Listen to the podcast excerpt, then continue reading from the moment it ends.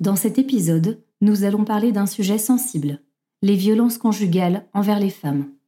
Si vous ne vous en sentez pas prête tout de suite, je vous invite à écouter ce récit plus tard, quand vous en aurez envie. Bonjour et bienvenue sur le podcast Alpine Mama. Je m'appelle Julie et je suis la maman d'Andrea Victoire. Ici, nous découvrirons les témoignages de mamans aux quatre coins des Alpes. De leur grossesse à leur accouchement, ces inconnus ou presque nous raconteront leur parcours, leurs difficultés, mais surtout leurs plus belles réussites. J'espère que ces écoutes vous donneront l'espoir, le courage et des semblants de réponses à vos questionnements. Aujourd'hui, je reçois Coco, maman de deux enfants. L'annonce de sa seconde grossesse, pourtant si désirée par son mari, est devenue l'élément déclencheur qui a fait basculer leur vie de famille, ou devrais-je dire, amorcer une véritable descente aux enfers pour Coco.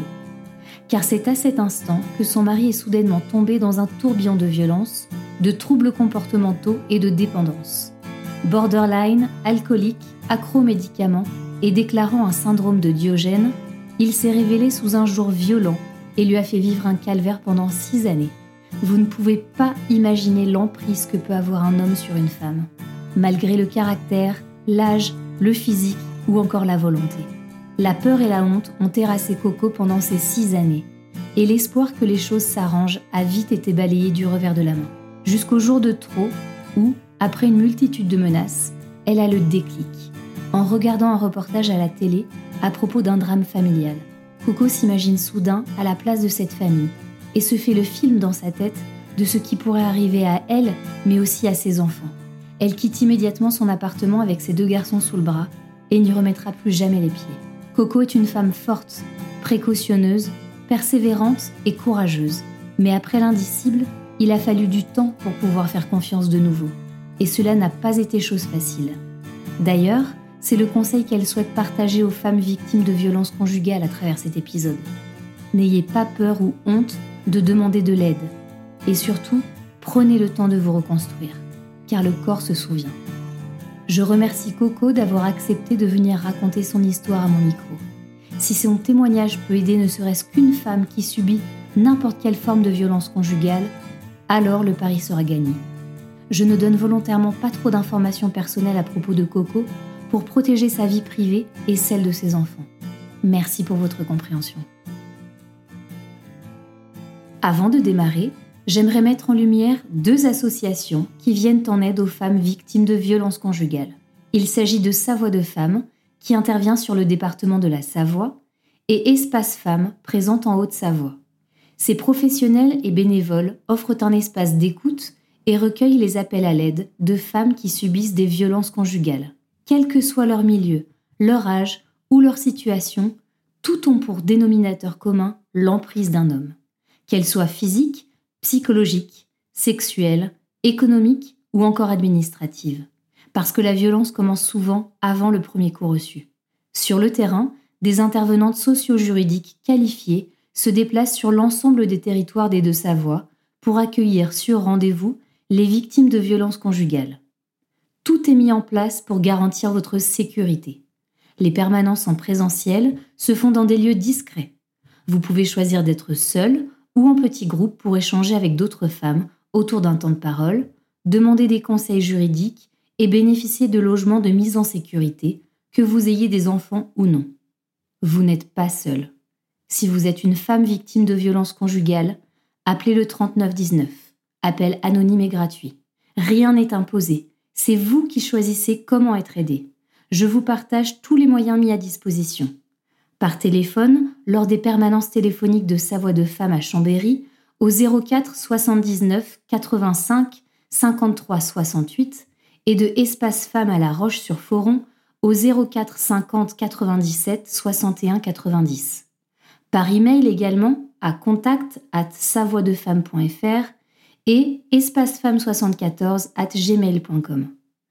Pour finir, par chat sur commentsem.fr une plateforme d'écoute de violences faites aux femmes initiée par l'association En avant toutes. Alors faites-moi plaisir. Prenez soin de vous et des femmes qui vous entourent. Maintenant, place à l'épisode. Bonne écoute.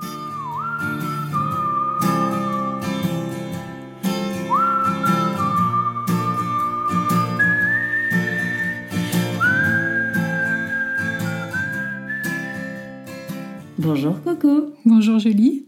Merci beaucoup d'avoir accepté euh, mon invitation au micro d'Alpine Mama. Je suis hyper contente de te recevoir pour écouter euh, tout ce que tu as à me dire aujourd'hui. Merci. Coco, est-ce que tu peux nous dire qui tu es? Oui, euh, bah, je suis une Haut-Savoyarde. J'habite plutôt dans le Genevois français. Mhm. je suis issue d'une famille de trois enfants avec mes deux parents et j'ai vécu donc avec eux et ma grand-mère jusqu'à ce que je quitte la maison.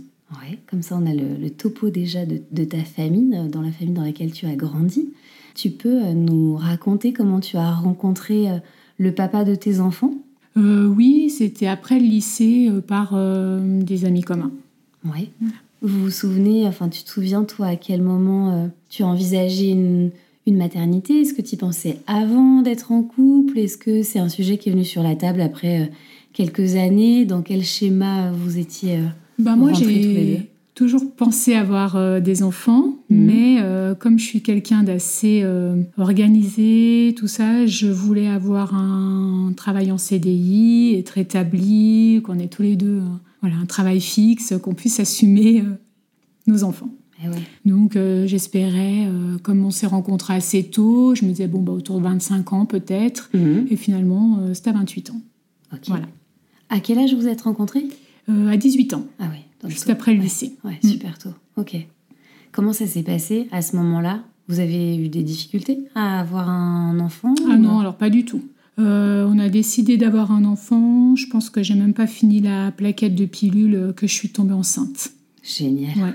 Euh, j'étais sûre d'être enceinte et j'avais quand même eu mes règles. Alors je me suis dit, bon, bah non, je suis pas enceinte. Finalement, si, j'étais bien enceinte. Tu avais eu le petit feeling Ouais qui te disait tiens, il y a un truc un peu inhabituel. C'est ça.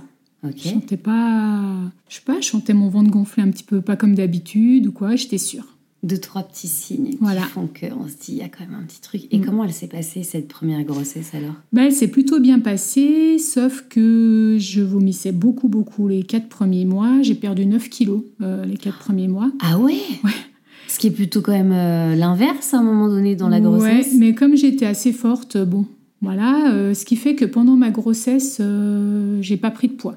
Donc je suis partie en congé maternité. Euh, les gens savaient pas forcément que j'étais enceinte. Ah oui mm. Est-ce que c'est parce que tu faisais attention aussi? Non, non. Tu t'avait dit de faire attention par rapport à ça ou pas? Ben, il m'avait dit que chez les femmes, parce qu'à l'époque j'étais quand même plus forte, que chez les femmes qui étaient assez fortes, c'était pas rare que finalement la perte de poids, si c'était des personnes qui vomissaient pas mal, mm soit plus important et que la prise de, poids soit pas énorme. Quoi. Enfin, je sais que j'ai fini à, peu près à zéro par rapport euh, au poids de départ. C'est dingue. Ouais. Et tu dis, euh, mes collègues euh, avaient pas forcément pigé le truc, tu leur en avais pas parlé Ah si, alors moi, quand je suis enfin pas mes collègues, c'est plutôt les, les, clients à qui j'ai affaire. Je leur dis, bon, bah là, je pars en congé maternité. Mm. Ah bon, vous êtes enceinte? Voilà. Mm. Non, mais mes collègues, si, si, moi, je suis du genre aussi à le dire tout de suite, quoi.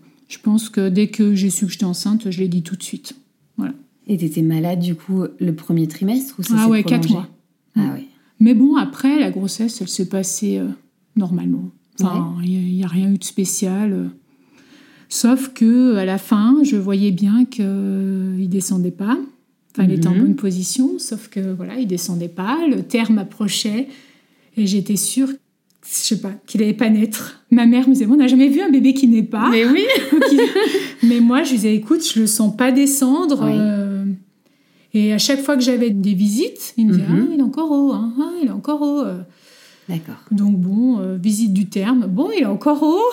Donc finalement, bon, bah, après le terme, ils surveillent hein, tous les mhm. deux jours et tout. Et à J plus 5, ils ont dit, bon, il est haut. Ouais. On va quand même essayer de, déclencher un petit peu. Donc, euh, c'est parti. Euh, ils m'ont mis euh, le samedi matin à 9h un tampon pour essayer de faire mûrir tout ça, etc. Mais bon, je voyais bien hein, que c'était pas plein d'espoir. Hein. Il le trouvait vraiment haut, ce bébé. Ok. Il avait déjà quand même la tête en bas. Ouais, il avait la tête en bas et tout. c'était voilà, c'était un beau bébé à terme, mais il descendait pas. Mm-hmm. Bon, bref, donc ils mettent le, le tampon, donc euh, tout le samedi. Donc je t'ai déclenché en même temps qu'une autre, euh, une autre dame. Mhm.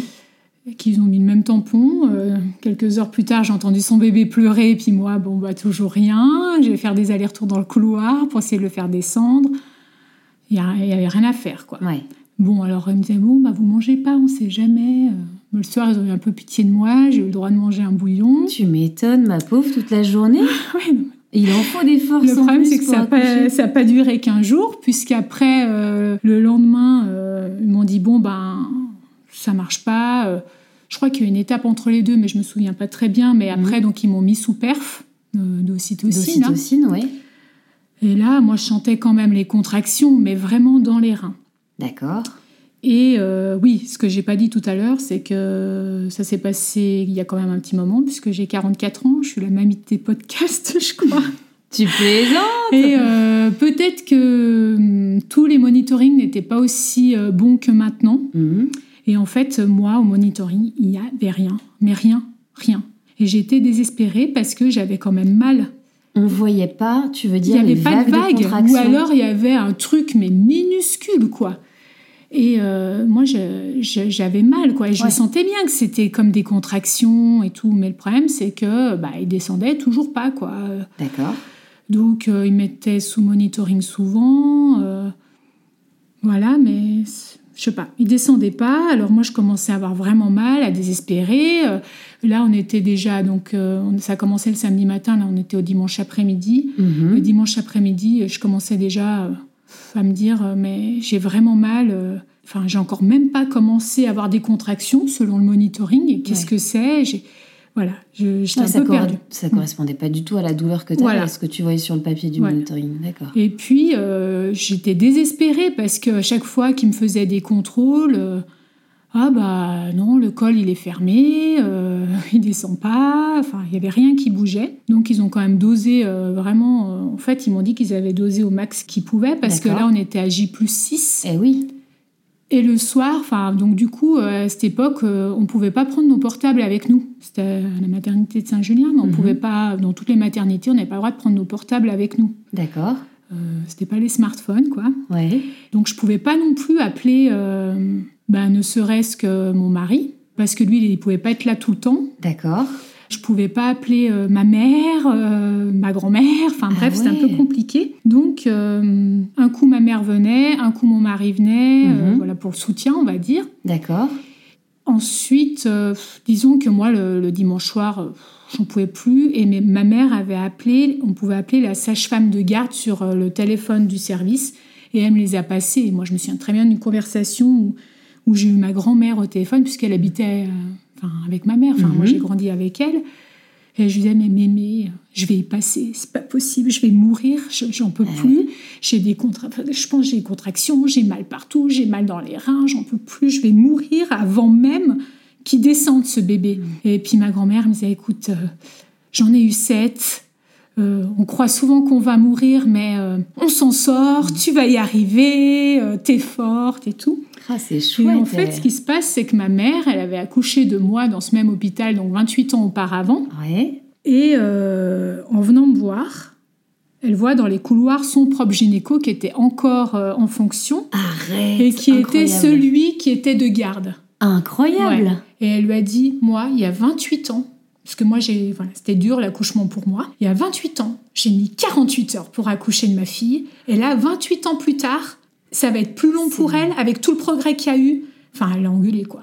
Il a, a, dit Je vous promets, je vous promets, madame, je vous promets. Là, on est le soir, que si c'est pas cette nuit, demain, elle a son bébé dans les bras. Elle fait bah, J'espère bien, ça fait depuis samedi matin qu'elle est là, on en est dimanche soir. Tu m'étonnes. J'espère bien qu'elle a son bébé dans les bras. Ça commence à faire long post-terme en plus. Ah oui, oui. Et euh, donc là, euh, bon, dimanche soir, c'était une catastrophe pour moi, quoi. Je n'en pouvais plus. J'ai réussi à dormir quelques heures, puis à chaque fois, elle me filait deux, trois cuillères de bouillon au cas où. Donc moi, en fait, j'avais rien dans l'estomac, j'en pouvais plus. Par contre, le personnel, hyper sympa. Hein. Ah bah, j'espère qu'ils étaient un peu euh, hyper sympa, mais, mais j'ai vu à peu près, je pense, euh, toutes les sages-femmes euh, ouais, de Saint-Julien. T'as vu les, équipes tournées. Ah ouais. Donc après le lundi, il y en a qui reviennent. Ah, vous êtes encore là Enfin voilà. Et le lundi matin, alors là, ça a été... Donc là, 48 euh, heures après ton entrée. Donc là, le lundi matin, ouais, je, je, me réveille.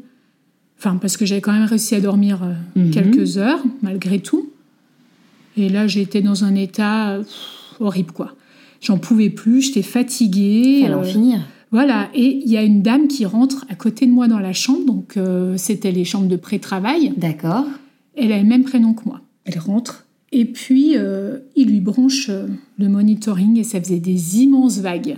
Ils lui disent Ah, mais si vous avez mal, vous pouvez vous mettre d'une autre position. Elle fait Non, non, j'ai pas mal. Et moi, là, j'ai craqué. Ah, ah oui. J'ai craqué, j'en pouvais plus. Je Mm. dis Mais moi, j'ai mal là depuis samedi matin. Je- Enfin, un peu moins, mais euh, j'en- peux plus. Il va jamais venir, mon bébé. Euh, On est à J plus 7. Mhm. Et là, il y a une, une élève sage-femme qui vient à côté de moi, puis qui m'a dit Non, mais là, de toute façon, là, on va vous passer en salle de travail, quoi qu'il arrive, parce que c'est pas possible. Mhm. Et puis, elle me met en salle de travail. Elle a vu que je craquais complètement. Et elle dit Ah, je vais vous changer le monitoring. Parce que je pense que celui-là, elle dit Je vois comment vous respirez, c'est des contractions. Elle me change le monitoring. Et là, il y avait bien des vagues. Alors, elles n'étaient pas énormes comme la dame d'à côté. Oh, pétard. Mais il y avait, euh, j'avais des contractions, quoi. Donc, euh, j'en pouvais plus. Bah, Mais elles étaient vraiment euh, placées de façon à ce que ça soit. Avec les machines de l'époque, c'était pas top, quoi. C'est couillon parce qu'en fait, ça, enfin, ça t'a pas encouragé, quoi. C'est comme si ça n'avait pas comme ça avançait pas. reconnu que tu avais euh, ces contractions. Donc le ça col te- à 1, le bébé qui descend pas. euh, Mhm. Moi, j'ai mal. En gros, on sait pas pourquoi. Enfin, si, moi, je voyais bien que c'était pas normal, quoi. Ouais, ouais, ouais, Parce que je suis pas douillette, en fait, de nature. Et euh, enfin, bon, j'ai eu plein d'autres choses avant médicaux dans ma vie. Donc, Mhm. je savais que là, c'était pas normal. Bon, bref, donc, elle, elle m'ausculte. Hein, donc là, pff, Donc elle a eu un bon réflexe. voilà, super. euh, donc, euh, je lui en suis euh, Mhm. reconnaissante. J'oublie pas son visage, elle. Pourtant, je suis pas Ah physionomiste, mais elle, euh, ouais, vraiment. euh, elle me passe en salle, donc le monito, il y a quand même des contractions. Elle appelle sa collègue et tout, puis elle dit ouais bon il y a des contractions, mais bon j'ai perdu le bouchon de muqueux euh, il y a deux heures avant. Alors au bout de trois jours, enfin ils me disent euh, voilà, elle me dit bon je crois que là vu les douleurs, on va poser la péridurale de toute façon. Mhm. Puis je dis oui mais la péridurale ça risque pas de ralentir le travail. Puis elle me, dit, elle me regarde style, enfin de toute façon ça peut pas être pire quoi. Ah oui. Euh, soit euh, vous allez accoucher, puis euh, ça va, le travail va, va commencer à vraiment se faire, vous allez accoucher. D'accord. Soit, bah, si ça finit en césarienne, bah, au moins la péri sera posée et puis, puis voilà quoi. Mais au moins vous arrêterez de souffrir. Hmm.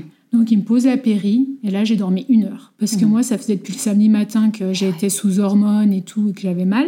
Donc là j'ai dormi une heure, mais Un peu de répit. ah le gars qui a inventé la péri, je crois que j'aurais pu lui rouler une pelle là. à ce moment-là. J'adore. non mais j'en pouvais plus Ah ouais, quoi. c'est J'en pouvais plus. Hmm. Enfin bref, donc Mais du ton coup, mari euh, n'était pas encore avec toi. à bah ce là, moment-là. c'est- en fait, il faisait. euh, si, il était avec moi, mais euh, en fait, il était resté avec moi le dimanche. Mhm. Donc, en fait, à l'époque, il n'y avait que trois jours hein, pour l'accouchement. Oui. Donc, il a fait avec moi le samedi, le dimanche, D'accord. le lundi, et finalement, euh, le mardi euh, pour déclarer le bébé, et le mercredi, il était déjà retourné au boulot. Quoi. Enfin, donc, c'était un peu compliqué. Puis, bah, il faisait des allers-retours parce que. euh, Pareil, la nuit, à l'époque, en salle de pré-travail, euh, enfin, je sais pas comment c'est maintenant, mais euh, papa, il restait pas, quoi D'accord. parce qu'on pouvait être deux, il y a Mhm. quand même des, des examens pour euh, la personne voisine, enfin, Mhm. Enfin c'était comme ça. Donc là, lui, il m'avait rejoint le lundi matin. Ils m'ont fait la péri, et puis là, après, donc là, on était le matin, quand ils m'ont fait la péri, au bout d'un moment, ils reviennent. Je peux vous ausculter, oui. De toute façon, je crois qu'il y a tout l'hôpital qui est passé entre mes jambes pour voir euh, où c'en était. Puis après, je m'étais à deux, à Mais il trois. t'a quand même demandé, c'est cool parce Ouais, que. il me demandait. C'est très Déjà à l'époque. Et ça, c'est en consentement. 2005. Ouais. Ouais, Ouais. ça non, fait plaisir d'entendre ça. Mais c'est vrai que la maternité de Saint-Julien, euh, bon, c'est vrai que mon accouchement était spécial, mais euh, par ça, euh, ils sont super. Hmm. Et puis donc après, donc changement de médecin de garde. t'ausculte, tu disais Bah ouais, Ouais. puis j'étais à deux, à trois, mais il y en a une, elle me dit à cinq. Bon, je commence à prendre un peu espoir. Je me dis, bon, Mhm. finalement, ça bouge un petit peu. Ouais. Et puis, euh, changement de personnel, nouvelle médecin de garde, enfin, nouvelle gynéco de garde, elle Mhm. arrive. Et puis, euh, donc, il y a eu les transmissions entre deux. Donc, euh, le gynéco de ma mère avait un peu briefé en disant, là, il faut que, ça avance parce que... Je me suis fait engueuler. Non, mais il comprenait. Voilà. C'était tout à fait ça. Puis elle, elle regarde, puis elle dit, bah, cinq... euh, c'est cinq petits, hein, cinq petits doigts, hein, parce que c'est. Puis elle regarde, puis elle dit ça n'a pas bougé depuis combien de temps hein. Puis elle dit bon, allez, c'est sans espoir, on va préparer pour euh, la La césarienne. césarienne, d'accord. Mais entre-temps, en fait, euh, ils m'ont embarqué. euh, ça a duré longtemps, longtemps. Et finalement, euh, le bébé commençait à fatiguer aussi. hein. On Mhm. était à J plus 7. Et puis, ils avaient peur voilà, qu'il fasse caca dans... Voilà. Ouais, puis Voilà, qu'ils c'est un peu ça, tasse. voilà, c'est Eh ça ouais. qu'ils ont peur en Eh fait oui. quand on dépasse trop le terme. Ouais. Donc a- euh, oui, qu'ils voilà, et puis ils voyaient qu'ils commençaient à fatiguer un peu euh, au monitoring et tout, et du coup là par contre ils m'ont embarqué euh, un peu en urgence finalement. D'accord. Et il est né donc le lundi à 17h40. Eh ben, il s'est fait attendre, ce petit chat. Voilà, donc euh, 3 kg 890, euh, Mmh. Un beau voilà, bébé. un beau bébé, très fatigué. Eh ben oui, j'imagine. Le, le gynéco qui avait fini sa garde, donc le fameux gynéco de ma mère, était quand même resté un peu pour voir comment ça évoluait parce qu'il est pris les choses à cœur. Ouais. En fait, j'étais encore en salle euh, de réveil, mais donc je pouvais avoir mon bébé avec moi en salle de réveil parce que c'était vraiment la salle de réveil du bloc euh, pour les accouchements. Mhm. Donc mon mari avait prévenu euh, mes parents, ses parents. D'accord. Et euh, le gynéco de garde, il me dit Il y a vos parents dans le couloir. je pense que ça faisait même pas une heure qu'il était né. T'avais tout le comité d'accueil Ah, mais carrément. Puis en fait, je me suis éclatée de rire. Et puis il me dit Ah, c'est trop tôt, peut-être vous voulez pas le voir. Je fais Non, mais de toute façon, c'est bon. Enfin, moi, je m'imaginais, mais une maman et un papa chez eux, parce qu'ils Mm. pouvaient pas venir comme ils voulaient, enfin voilà, pendant trois jours, Mm. à se dire Mon Dieu, mais comment ça se passe pour ma fille euh, et pour le bébé? Parce qu'ils étaient en Mm. souci. Ah oui. Ah ouais, là, ils étaient vraiment en souci. Ils disaient euh, quand même en 2005, euh, Ouais. c'est quand même. Pourquoi c'est si long Ouais, c'est Mm. si long. Enfin, ils avaient vraiment peur. Et ma mère, la dernière fois qu'elle m'a vue, euh, elle a vu que je souffrais vraiment fort. Enfin, Ouais. voilà. Donc, ils étaient dans le couloir. Et puis, ils me Les sortent- parents et les beaux-parents? Non, non, les beaux-parents, non. Je n'ai pas parlé, mais les beaux-parents, euh, voilà. Mm. C'est pas du tout les mêmes liens. Et euh, je, je sors, ils me mettent sur mon lit, puis ils mettent mon bébé sur moi, en fait, Ouais. dans mon lit pour m'emmener. Ouais. Et en fait, dans le couloir, je vois mes parents. Mon père qui dit Oh, mais c'est pas beau ça Oh. Le bébé qui, est- qui levait déjà la tête comme ça et qui ressemblait mais tellement à mon père en plus. Ah ouais? C'est vrai? Mais il me ressemblait à moi Ouais. et il ressemblait vraiment à mon père. Moi, quand il est né, je me suis dit euh, Enfin, sauf que mon père avait une moustache, une barbe et pas de cheveux. Et quand il est né, j'avais l'impression d'être ma grand-mère qui voyait mon père dans le berceau tellement je trouvais qu'il lui ressemblait. Ah, C'était c'est hallucinant. dingue. Donc ils montent en chambre puis ils me disent bon bah là pour cette nuit on va prendre le bébé en pouponnière parce que comme j'ai quand même une césarienne, mais une césarienne sous péri, c'est pas comme sous rachis, hein, on sent tout. On a pas mal mais on sent tout. On sent quand il coupe, Ah bon euh, tout. En tout cas moi ça m'a fait ça. Je sais pas si c'est pour tout le monde pareil, D'accord. mais euh, T'avais pas la douleur, mais mais t'avais tu la tout. sensation. Ouais. Ah d'accord. Donc bon, bref, euh, t'es quand même recousu un peu de partout. Donc moi, j'ai Mm. quand même eu les contractions plus la péri. J'étais exténuée. Ouais. Euh, ils m'ont dit, on prend le bébé en pouponnière. Je ah non, non, vous le laissez là. Puis elles me disent, euh, ouais, mais là, vous êtes très fatiguée. Elle voulait que tu te euh, reposes pour te voilà. remettre. J'ai dit, non, mais moi, je l'attends depuis trois jours. C'est- Je, vous appellerai si j'ai besoin. Puis elle dit, oui, mais parce que vous ne pourrez pas vous lever avec la César à 17h40. euh, Mm. Enfin, le temps de remonter, vous ne pourrez pas vous lever. Je fais, non, non, mais je le veux. Bon, bref. Et en fait, il était tellement fatigué que de toute façon, il a dormi. Il a même pas tété, rien. Il a tété que le lendemain matin. Ah ouais. Ouais, alors pareil, pour l'allaitement, il me demandait est-ce que vous voulez allaiter tout. Ouais. Puis moi, avant, je dis ouais, je sais pas si ça marche, oui, ça marche pas, non. Et en fait, l'accouchement était tellement médicalisé que je voulais absolument allaiter parce que Mm. je me suis dit, va pas savoir qui c'est sa mère. Mm. euh, Enfin, voilà. j'ai- j'ai- j'ai- en fait, j'ai pris un peu le, mon premier accouchement avec un sentiment d'échec. J'avais pas réussi à le faire naître. Et après, je me suis dit peut-être que parce que je suis quelqu'un qui se sent coupable assez facilement. Enfin Mm. voilà, je suis quelqu'un de très empathique. Enfin j'ai voilà sensible, hyper émotive. Et je me suis dit peut-être euh, après avec le recul hein, que euh, j'ai voulu, euh, on va dire, euh, je trouve pas d'autre mot que en chier autant que Mm. ma mère à son Ouais. époque pour moi. Peut-être que c'était ma façon de payer ma dette quoi. je de sais pas. t'approprier ton Ouais. accouchement peut-être après quelques jours où tu as dû subir une situation Ouais, qui t'échappait mais, euh, quoi. voilà, et comme je me dis, ma mère, elle a mis tellement de temps pour accoucher de moi et que je le savais, et je me Mm. dis, est-ce que inconsciemment ce bébé descendait pas parce que, euh, voilà, je voulais. euh, Reproduire. re- ouais, ouais, je sais pas, Mm. enfin, je- j'aurais préféré pas, Ouais. mais euh, voilà. Peut-être c'est une explication, mais j'en sais rien. philosophie de bas étage. Ouais, mais Psychologie c'est plutôt de bas étage, bon. C'est intéressant. Donc après, euh, bon, bah, ça se passe plutôt Et du bien. coup, tu l'as allaité ce bébé Ouais, alors je l'ai allaité. Alors, je l'ai allaité pendant six mois complets en tirant mon lait quand j'ai repris le travail, Mhm. puis jusqu'à ses neuf mois en mixte. Voilà.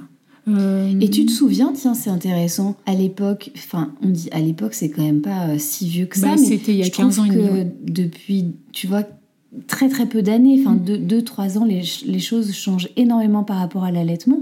À ton époque, comment ça se passait pour euh, tirer ton lait? Comment tu faisais au travail, tu t'en souviens? C'était Ben, compliqué ou c'est ça On avait une pièce où on avait un toilette, un lavabo. euh, Je me mettais là. euh, Mhm. Alors, sais une machine euh, électrique Euh, non, moi j'avais manuel. D'accord. Bah, voilà, on pouvait avoir électrique, mais moi en l'occurrence, je m'étais habituée avec le manuel, ça m'allait. D'accord. Donc euh, oui, moi je tirais quand même pas mal pendant ma pause. Je sais qu'on a droit un peu à des heures, donc je prenais une pause un peu rallongée, euh, Mhm. puis voilà. D'accord. Donc euh, je tirais mon lait comme ça. Je congelais quand je pouvais, quand je pouvais en tirer plus pour, euh, Mhm. pour les jours où, par exemple, je pouvais pas prendre une pause très prolongée. Ouais. Mais ça s'est plutôt bien passé. Mais c'était vraiment. Moi, j'aurais jamais pensé tirer mon lait avant hein, d'accoucher. hein. Ouais. C'était vraiment là, je sais pas. Voilà. C'était un peu pour lui dire euh, Oui, c'est moi ta mère, quoi. Ça, me, ça me stressait, ça. Je sais pas. Créer le lien aussi. euh, Oui, on comprend quoi. T'as Mm. Ouais. passé quand même trois jours euh, difficiles. Ouais. Ça a été long. T'as attendu jusqu'au. non, mais c'est vrai que maintenant, j'en rigole. hein. jusqu'au bout. Mais vraiment, bah, il est né à 42 semaines, quoi. C'est fou, hein Ouais. Donc voilà. Tu es la première personne que j'interviewe qui est allée euh, plus qu'au bout du terme. Voilà. Mais bon. Donc retour à la maison. Retour Voilà, toi, à la maison. Le boulot. Oui, alors après, euh, c'est vrai que ça se passait bien. Bon, moi, j'ai quand même euh, été un peu fatiguée. Puis bon, bah, il y a quand même euh, les cicatrices de César, tout ça. bien voilà. sûr. Mais bon, ça a été bien. T'arrivais quand même à t'en sortir pour euh, t'occuper de ton bébé, te Ouais. reposer quand même. T'as Ouais, pu rattraper un peu ce. Oui, ce- oui, ça se passait, de- ça se passait bien. C'est vrai, quand je suis arrivée à la maison avec le bébé, puis que mon mari il était au boulot, je me suis dit, euh, voilà, maintenant t'es toute seule, quoi. euh. Mais bon, heureusement, j'avais quand même l'habitude des bébés, moi. J'ai changé des couches Mm. depuis très jeune, tout ça. Donc ça, c'est pas ça qui me faisait peur, quoi. Mm. Donc euh, j'ai pas eu vraiment de dépression euh, postpartum ou Ouais. choses comme ça. Juste en général, ça m'a fait pour mes deux, deux accouchements, trois jours après. euh, j'ai un peu chialé euh, Ouais. pendant une journée. La petite chute d'hormones qui voilà. va bien. Mhm. Enfin, pour le deuxième, ce sera un peu différent, je te dirai après, mais voilà. Mais après, donc, euh, bah, ça allait bien.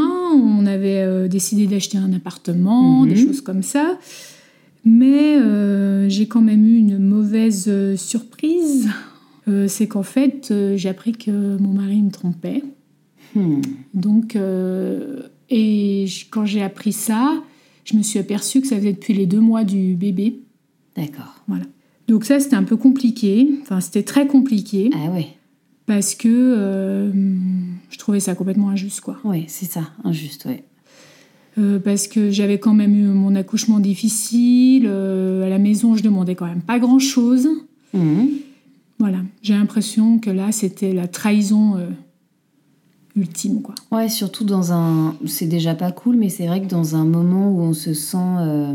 Bah, t'es toute heureuse d'avoir ton bébé. aussi. En plus, je veux dire, t'es dans ta vie, tu dis, ah, bah, ça y est, tout va bien, Ah j'achète un appart. euh, l'accomplissement Mon bébé couple. va bien, Mhm. euh, voilà. euh, donc sa famille, ça a toujours été compliqué, donc ça n'a rien changé, hein, c'était Mhm. quand même compliqué. Mais euh, ouais, c'était très dur. Et en fait, là, je me suis dit, bon, euh, bon là, c'était terrible pour moi, parce que c'est vrai que tout ce qui est injustice, trahison, j'ai beaucoup de mal euh, avec ça, Mhm. parce que je suis quelqu'un qui suit tout le temps les règles, je suis la chieuse de service Mhm. parce que je suis tout le temps les lois, les règles. Donc ça m'a fait beaucoup de mal. Et puis bon, je me suis renseignée. En fait, je me suis aperçue que c'est pas si rare que ça, malheureusement. Sauf qu'on n'en parle pas beaucoup. Sauf qu'on n'en parle pas beaucoup. Mm. Mais quand on commence à en parler, et ben là, les langues se délient. Mm. Et ouais, moi aussi, ça nous est arrivé, et tout ça. Bien sûr. Donc j'ai un peu réfléchi et je me suis dit bon ça fait quand même un petit moment qu'on est ensemble est-ce que ça vaut le coup de tout foutre en l'air si c'est une fois? Parce que bon c'était censé être une fois je sais Mhm.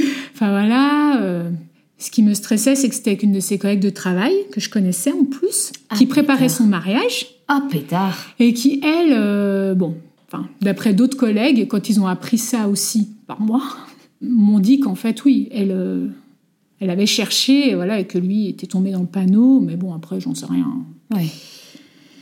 Bref, donc je me suis dit, bon, bah, peut-être ça vaut pas le coup de tout jeter par la fenêtre non plus. Euh, je sais pas. Donc, petite thérapie de couple. Mhm. Là, on te dit que c'est, de toute façon, c'est 50-50. Hein, euh, les... je- Voilà, Ça, bref. salaud, ça. Ah, mais bon, s'il est parti voir ailleurs, c'est qu'il a pas ce qu'il faut. Oui, bah en même temps, euh, quand tu viens d'accoucher, que tu encore pas bien, que tu peux pas attendre par exemple deux mois, euh, Mm. euh, voilà, enfin, surtout qu'ils s'en occupaient, enfin, avec le recul, Mhm. je vois qu'ils s'en occupaient pas tant que ça du bébé. Ouais. Il donnait son bain, mais la nuit et tout, euh, c'est moi qui le prenais avec ma cicatrice qui me faisait mal et tout, enfin. Ouais. Il n'a pas forcément pris la place était- de papa pour. Bon, après, je sais que c'est pas forcément facile. bon, après, oui, il l'aimait, ça se voyait vraiment. Bien sûr, ça n'empêche, oui. Voilà, cette trahison, ça a été. euh, Ouais, Compliqué. Gros, gros coup dur. Mais on a réussi, je pense, à passer au-dessus. En tout cas, moi. Grâce à la thérapie, tu penses? Euh, en partie. Mhm. En partie, euh, je pense que ça fait du bien de discuter, de s'expliquer les points de vue, quand même, hein, de toute façon. D'accord. Mais, je sais pas, moi, il y a quand même eu un petit truc dans ma tête. Enfin, que j'ai gardé en fait au fond de moi, et je pense que je voulais pas voir la vérité. C'est que lui, en fait, il avait d'autres problèmes que, que ça. Mhm. et que c'était pas qu'une fois, que après bon, voilà. Mais euh, j'ai décidé de, en fait voilà, j'ai décidé de passer outre. Ouais, de vous laisser une, une deuxième chance. chance. quoi. Mm. En fait, euh, moi quand je me suis mariée, euh, c'était pour le meilleur. Oui, j'ai juré fidélité et tout, Mm. mais c'était pour le meilleur et pour le pire. Et je me suis dit ouais bon, dans- en fait quand on discute, quand on lit des livres, on voit que dans plein de couples, il y a un coup de canif dans le contrat. Bien sûr. Bon, j'essaye. Enfin, bien sûr, pas Non. toujours, mais Pas toujours, on non, se non, rend pas compte, comme toujours. tu euh, dis, je pense en grattant. voilà, voilà. Et quand on parle avec des personnes qui veulent bien Ouais. dire les choses avec Mm. franchise, qui se sentent en confiance, on se rend compte qu'effectivement, c'est pas tout Surtout que nous, on s'est pas connus à 30 ans, par exemple. On s'est connus à 18 ans. Mm. Donc, je me suis dit, oui, bon, bah, allez. Enfin, je me suis pas si dit ça comme ça. Maintenant, Mm. je dis ça, mais allez, je me suis dit, bon, allez. On passe outre. Ouais. On garde ça dans un coin de sa tête pour pas. euh, voilà, mais on pardonne. Mhm. Donc, après, on est rentré dans notre appartement. Ça allait bien. euh, puis, bon, bah, euh, un an et demi passe, etc. Euh, là, euh, je pense pas qu'il y ait eu de problème finalement vraiment dans cette interlude. Mhm. Et on décide d'avoir un deuxième enfant. C'est même lui qui est plus pour, quoi, qui me dit ah, j'ai vraiment envie d'avoir un deuxième enfant, etc. Ok. Voilà. Moi, c'était pas un moment professionnel hyper propice, mais euh, m'a un peu culpabilisé en me disant oui, ça veut dire que tu fais passer ton boulot euh, avant ta vie perso, quoi. Et puis bon, bah moi, je me suis dit, ouais, bah peut-être. euh, Enfin voilà, toujours la remise en cause, hein, Eh oui, voilà. on se refait pas. Ouais. Et du coup, on essaie d'avoir un bébé et Mhm. tip top comme la première fois. Alors c'était peut-être pas le même mois, mais deux mois après, euh, je suis tombée enceinte, Ok, très rapide. très rapide. Et euh, j'étais, euh, bah, hyper ravie, hein, Mhm. voilà. Je lui dis que mon test de grossesse euh, est positif. Il était hyper content. Mhm. Et à partir du lendemain, catastrophe. Et là, je suis partie pour six ans d'enfer. Du jour au lendemain? Ouais. Qu'est-ce qui a changé entre le jour du test de grossesse où il était content et... Avec le recul, parce que ça, sur le coup, je peux pas le dire, mais avec le recul, lui, euh, dans sa famille, il y a eu de gros problèmes de préférence dans les enfants. Mhm. À cette époque, il avait donc euh, plus son père, mais il avait une relation très conflictuelle avec lui. Et par exemple, euh, il disait à son, enfin, son père disait à son frère, ah, mon préféré et tout. Et je pense que lui, Ouais. il a eu vraiment peur de préférer un de ses enfants. Enfin, je sais pas, mais il y a un truc qui a vrillé dans sa tête, en fait. Ah oui? Ouais. En fait, lui qui avait, comment dire, qui semble, parce qu'en fait, au fond, ça l'est pas, mais qui semble être quelqu'un de plutôt fragile, Mhm. euh, à qui on donne le bon Dieu conf- sans confession, hein, qui est gentil et tout, là, a commencé à être euh, horrible. Vraiment horrible. Alors moi, en plus, ma grossesse euh, numéro 2 a pas été très facile. Je faisais beaucoup de malaise vago. D'accord. Je suis partie une ou deux fois en ambulance sur mon lieu de travail ou au resto quand tu attends pour être servi ton sandwich de midi, boum, dans la file, euh, voilà. Donc euh, j'étais quand même très très fatiguée pendant cette grossesse, beaucoup de malaise vago, et puis c'était en lien avec tout ça. Mhm. Puis bon, on avait quand même euh, le premier, Eh donc oui, à s'occuper. Puis mhm. bon, bah, mon travail aussi. À l'époque, j'étais toujours à 100% en Suisse. Mhm. Donc euh, voilà, c'était un peu, un peu dur. Et en fait, euh, lui, Ouais, il a le- vraiment... Le 100% en Suisse, C'était c'est- 42 c'est heures. 42 heures. Ouais, hein, c'est 42 heures. Et en fait, euh, il s'occupait plus de rien. Mais quand je dis qu'il a vrillé, lui qui aimait bien boire euh, des bières le soir, euh, Mhm. et il a sombré dans l'alcoolisme. Je me moquais Pendant de ta grossesse Voilà. Je me moquais de lui parce qu'il faisait beaucoup de collections. Il, collectionnait, il a toujours collectionné les collections. Sauf Mhm. que là, en fait, il est tombé dans une grosse pathologie qui fait qu'il ne jetait plus rien, qui s'appelle le syndrome de Diogène, qui touche Mhm. plutôt les personnes âgées en général, mais bon, qui peut toucher aussi euh, des personnes jeunes. Euh, C'est-à-dire que c'est quoi ce En syndrome fait, c'est euh, les gens qui accumulent, pas forcément en achetant, hein, mais qui jettent rien. Donc lui, par exemple, pour donner un exemple, il a commencé euh, avec les sous-bocs de bière. voilà. Mhm. Au début, c'est pas très grave. Il gardait les flyers de soirée. Alors, pareil, au début, c'est pas très grave. Et après, il fumait, il pouvait plus jeter ses paquets de clopes. Il pouvait même plus jeter les mégots de clopes. Il pouvait, il n'y arrivait pas. Il t'expliquait Il arrivait à Non, à bah, à comprendre l'époque, pourquoi il faisait ça à l'époque déjà, Diogène, euh, pas grand monde en parlait. Ouais. Donc euh, c'est après en se renseignant et tout ça. Mhm. Mais le problème, c'est qu'avec euh, moi et mon grand, il, s'est comme, il avait commencé à se comporter de façon euh, très agressive parce qu'il avait l'alcool mauvais. Ah oui. Que entre temps, moi, enfin, il essayait de se faire soigner, donc il allait chez des psys, des psys qui, quand euh, il le mettait face vraiment à ce qu'il était, il disait oh non, ça passe pas avec ce psy. hein. Il changeait de psy, puis quand il tombait sur un psy euh, plus conciliant, bah Mm. ça allait. Donc il avait des médicaments auxquels il est devenu accro, en plus de l'alcool, tout ça. D'accord. Il s'est mis à fumer euh, des joints. Ouais. Euh, Enfin, donc le gros mélange qu'il fallait pas. Et pour revenir à, à Diogène, en fait, donc il cumulait tout, il cumulait tout. Il pouvait même plus jeter les poubelles. Mais en fait, le problème, c'est même pas ça. C'est en fait, moi, je n'avais plus le droit de rien jeter. C'est-à-dire que moi, dans ma maison, il y avait des poubelles, donc euh, j'allais les jeter dans le conteneur. Mhm. Il allait récupérer la poubelle. Oh pétard. Donc après, j'allais l'acheter à la déchetterie en me disant, bah là, Il va pas la il va récupérer. pas récupérer. Et en fait, qu'est-ce qu'il faisait? Il avait trouvé, à l'époque, il y avait un petit trou dans le grillage de la déchetterie. Il allait récupérer, oh, même pas ma poubelle, enfin je sais pas quoi, enfin des poubelles, mais il récupérait aussi d'autres euh, trucs euh, merdiques qui traînaient, quoi. Ah oui. Oui, oui. Et euh, bon, bah moi, euh, par exemple, si un jour, euh, parce que bon, bah moi je peux pas vivre euh, comme ça.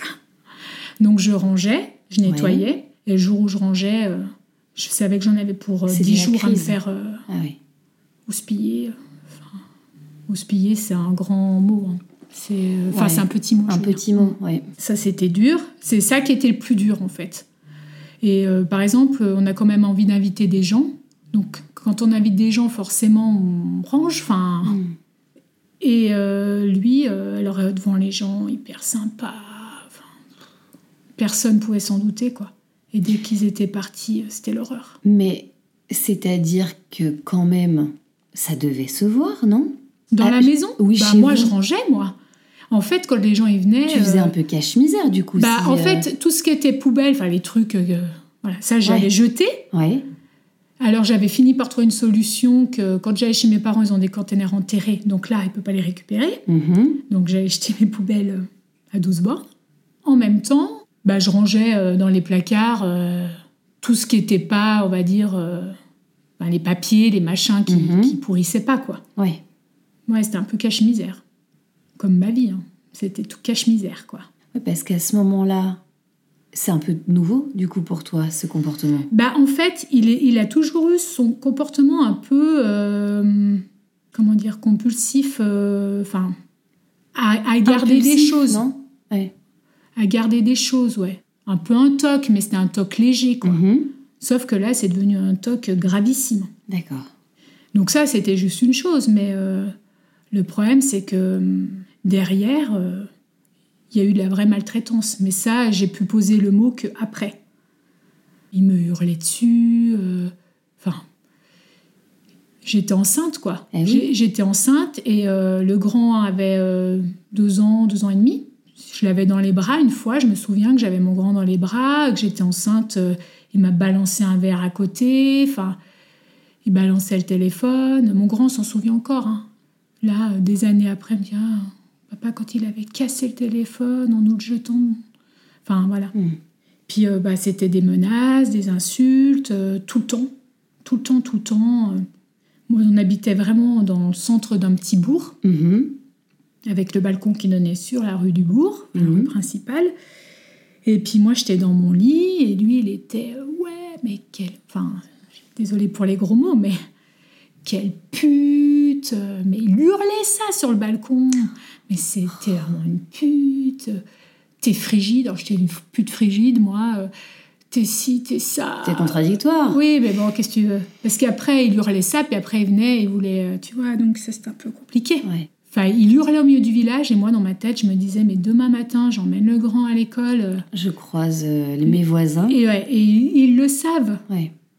Mais ils se rendent, enfin, on se rend pas compte de la gravité en Mm. fait de ce qui se passe parce que c'était vraiment des menaces. Ouais. C'était euh, des menaces sur moi, mais ce qui me faisait le plus de mal, c'était pour le bébé. euh, ouais, j'en ai rien à foutre de ce bébé. euh, Enfin, je m'en fous, tout. Et moi, en fait, il nous insultait tellement, mais du matin au soir, Mhm. que je me disais, je vais le perdre. C'est pas possible, je vais le perdre, ce bébé. Je me vois sur mon canapé me caresser mon ventre et me dire euh, Allez, t'inquiète pas, ça va aller, quoi qu'il advienne, euh, moi je serai là pour toi. Euh, je caressais mon ventre tout le temps. Et là, j'avais envie de partir, quoi. Ce qui m'a sauvée à cette période, c'est mon boulot, mes collègues. Mhm. Parce que j'étais très proche de mes collègues. En a une, elle, enfin, me voyait, elle me dit bonjour. Elle savait tout de suite si ça allait ou pas. Ouais. Bon, pas jusqu'à se rendre compte de, exactement de ce qui se passait, Ouais. Mais elle voyait que ça allait plus. Je lui disais, mais je je n'ai plus envie de rentrer chez moi, en fait. Enfin, des fois, je finissais à 21h, j'arrivais chez moi, euh, il avait même pas fait manger le grand. euh, même après, quand on a eu le deuxième, pareil, je finissais à 21h, personne n'avait mangé, personne n'était lavé, personne n'était couché, quoi. Avec l'école le lendemain, enfin. Ah ouais. Il était dans son monde, puis toujours dans la culpabilisation. Une fois, euh, moi, j'avais jeté un sac qui était plein de paquets de cigarettes vides. Mhm. En plus, ça pue, quoi. Ouais. Moi, je fume pas, en plus. Enfin, et euh, mais plein de paquets de cigarettes vides, et euh, je vais le jeter. Puis il me dit, euh, tu vois ce sac Donc il était le récupérer, je sais même pas comment. Puis il me dit, tu vois ce sac-là? Regarde. Tu vois ce sac-là, tu l'as acheté, regarde ce qu'il y a au fond. Et en fait, il avait mis au fond du sac une photo de ma grand-mère qui, entre-temps, euh, était décédée. Elle est décédée entre mes deux, enfin, après la naissance de mon premier. En me disant, tu vois, tu jettes les photos de ta grand-mère. Tu crois, tu crois qu'elle serait contente, ta grand-mère, là, que tu jettes sa photo euh, Alors qu'il l'avait cachée au fond du sac, exprès pour me culpabiliser. Culpabiliser. Et en fait, euh, pourquoi je suis pas partie c'est de la euh, manipulation. Même. ah, mais complètement. Mais moi, en fait, euh, comme je suis quelqu'un de, comme je disais, hyper en pâte, enfin, je je Mhm. suis la cible complète pour euh, ce genre de choses. Parce qu'en fait, euh, moi, je me disais, ben, il est malade. Il a eu des diagnostics, Mhm. donc il était malade. Et je me disais, s'il avait un cancer, tu quitterais pas parce qu'il a un cancer. Sauf Ouais. que là, c'est pas une maladie physique, c'est une maladie mentale, mais Ouais. il est malade. Et je me suis dit, enfin, je savais plus quoi faire. En Tu fait. tenais bon Je sais même même. pas. En fait, enfin, je, je tenais bon, j'allais au boulot, j'ai toujours fait mon travail, je sais pas comment je faisais. en robot, quoi. Robot, complètement. Pilote automatique. Exactement ça. Parce que ce qui est un petit peu vicieux, c'est que bon, il allait mal, c'est une chose, c'est arrivé extrêmement rapidement, c'en est une autre. Mais en fait, c'est arrivé lentement, sauf que moi, j'ai pas vu que ça arrivait. Tu l'as pas vu Et je l'ai vu que au moment où c'est devenu complètement grave. Ouais. Et puis ce qu'il faut bien comprendre dans ces maladies, c'est que c'est des cycles. Donc euh, peut-être euh, au début, euh, il me faisait une crise, mais bon, c'était une fois par mois. Admettons, même- avant que je rentre, que je sois enceinte du deuxième, de temps en temps, une fois par mois, il me faisait peut-être un caca nerveux. Là, puis je me dis, ouais, bon, ça y est, il me fait son caca nerveux. ça Mhm. Mais il y avait passer. suffisamment de répit derrière pour que tu te Voilà. dises bon bah tiens, Voilà. il a pété un, un petit plomb Voilà. et Et puis après, c'est devenu euh, toutes les semaines, après tous les jours, et puis après, c'était euh, toute la journée. Mais en fait, c'est c'est arrivé quand même lentement. ouais. Mais la- le fait que je tombe enceinte du deuxième, ça a été l'événement vraiment déclencheur, ouais. de tout le reste. C'est-à-dire que, en fait, euh, il a été diagnostiqué borderline, Mhm. donc, mais euh, je pense qu'il l'était, enfin, bien sûr qu'il l'était, mais c'était l'événement déclencheur qui a fait qu'il a sombré dans l'alcoolisme, qu'il s'est laissé aller dans sa pathologie diogène, Mhm. euh, et que, avec son alcool mauvais, il s'est défoulé sur nous. Ouais. Oui, c'est ça, en fait. Ouais. Clairement. Euh, voilà, il sait pas à qui s'en prendre.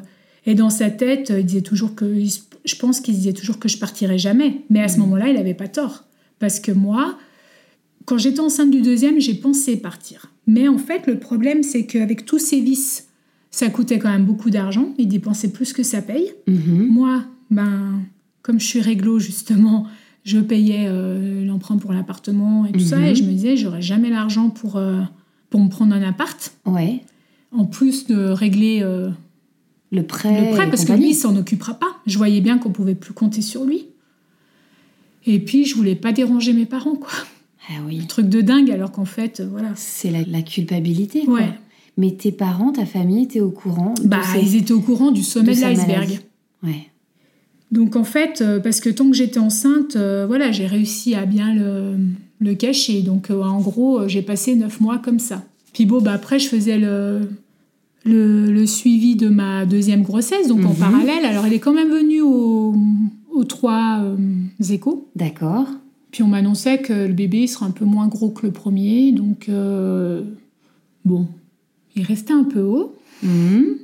Ça, ça t'avait marqué, hein, cette histoire. hein. Il restait toujours un peu haut, le deuxième quand même. Je me suis dit, ah purée, rebelote quoi. Eh oui.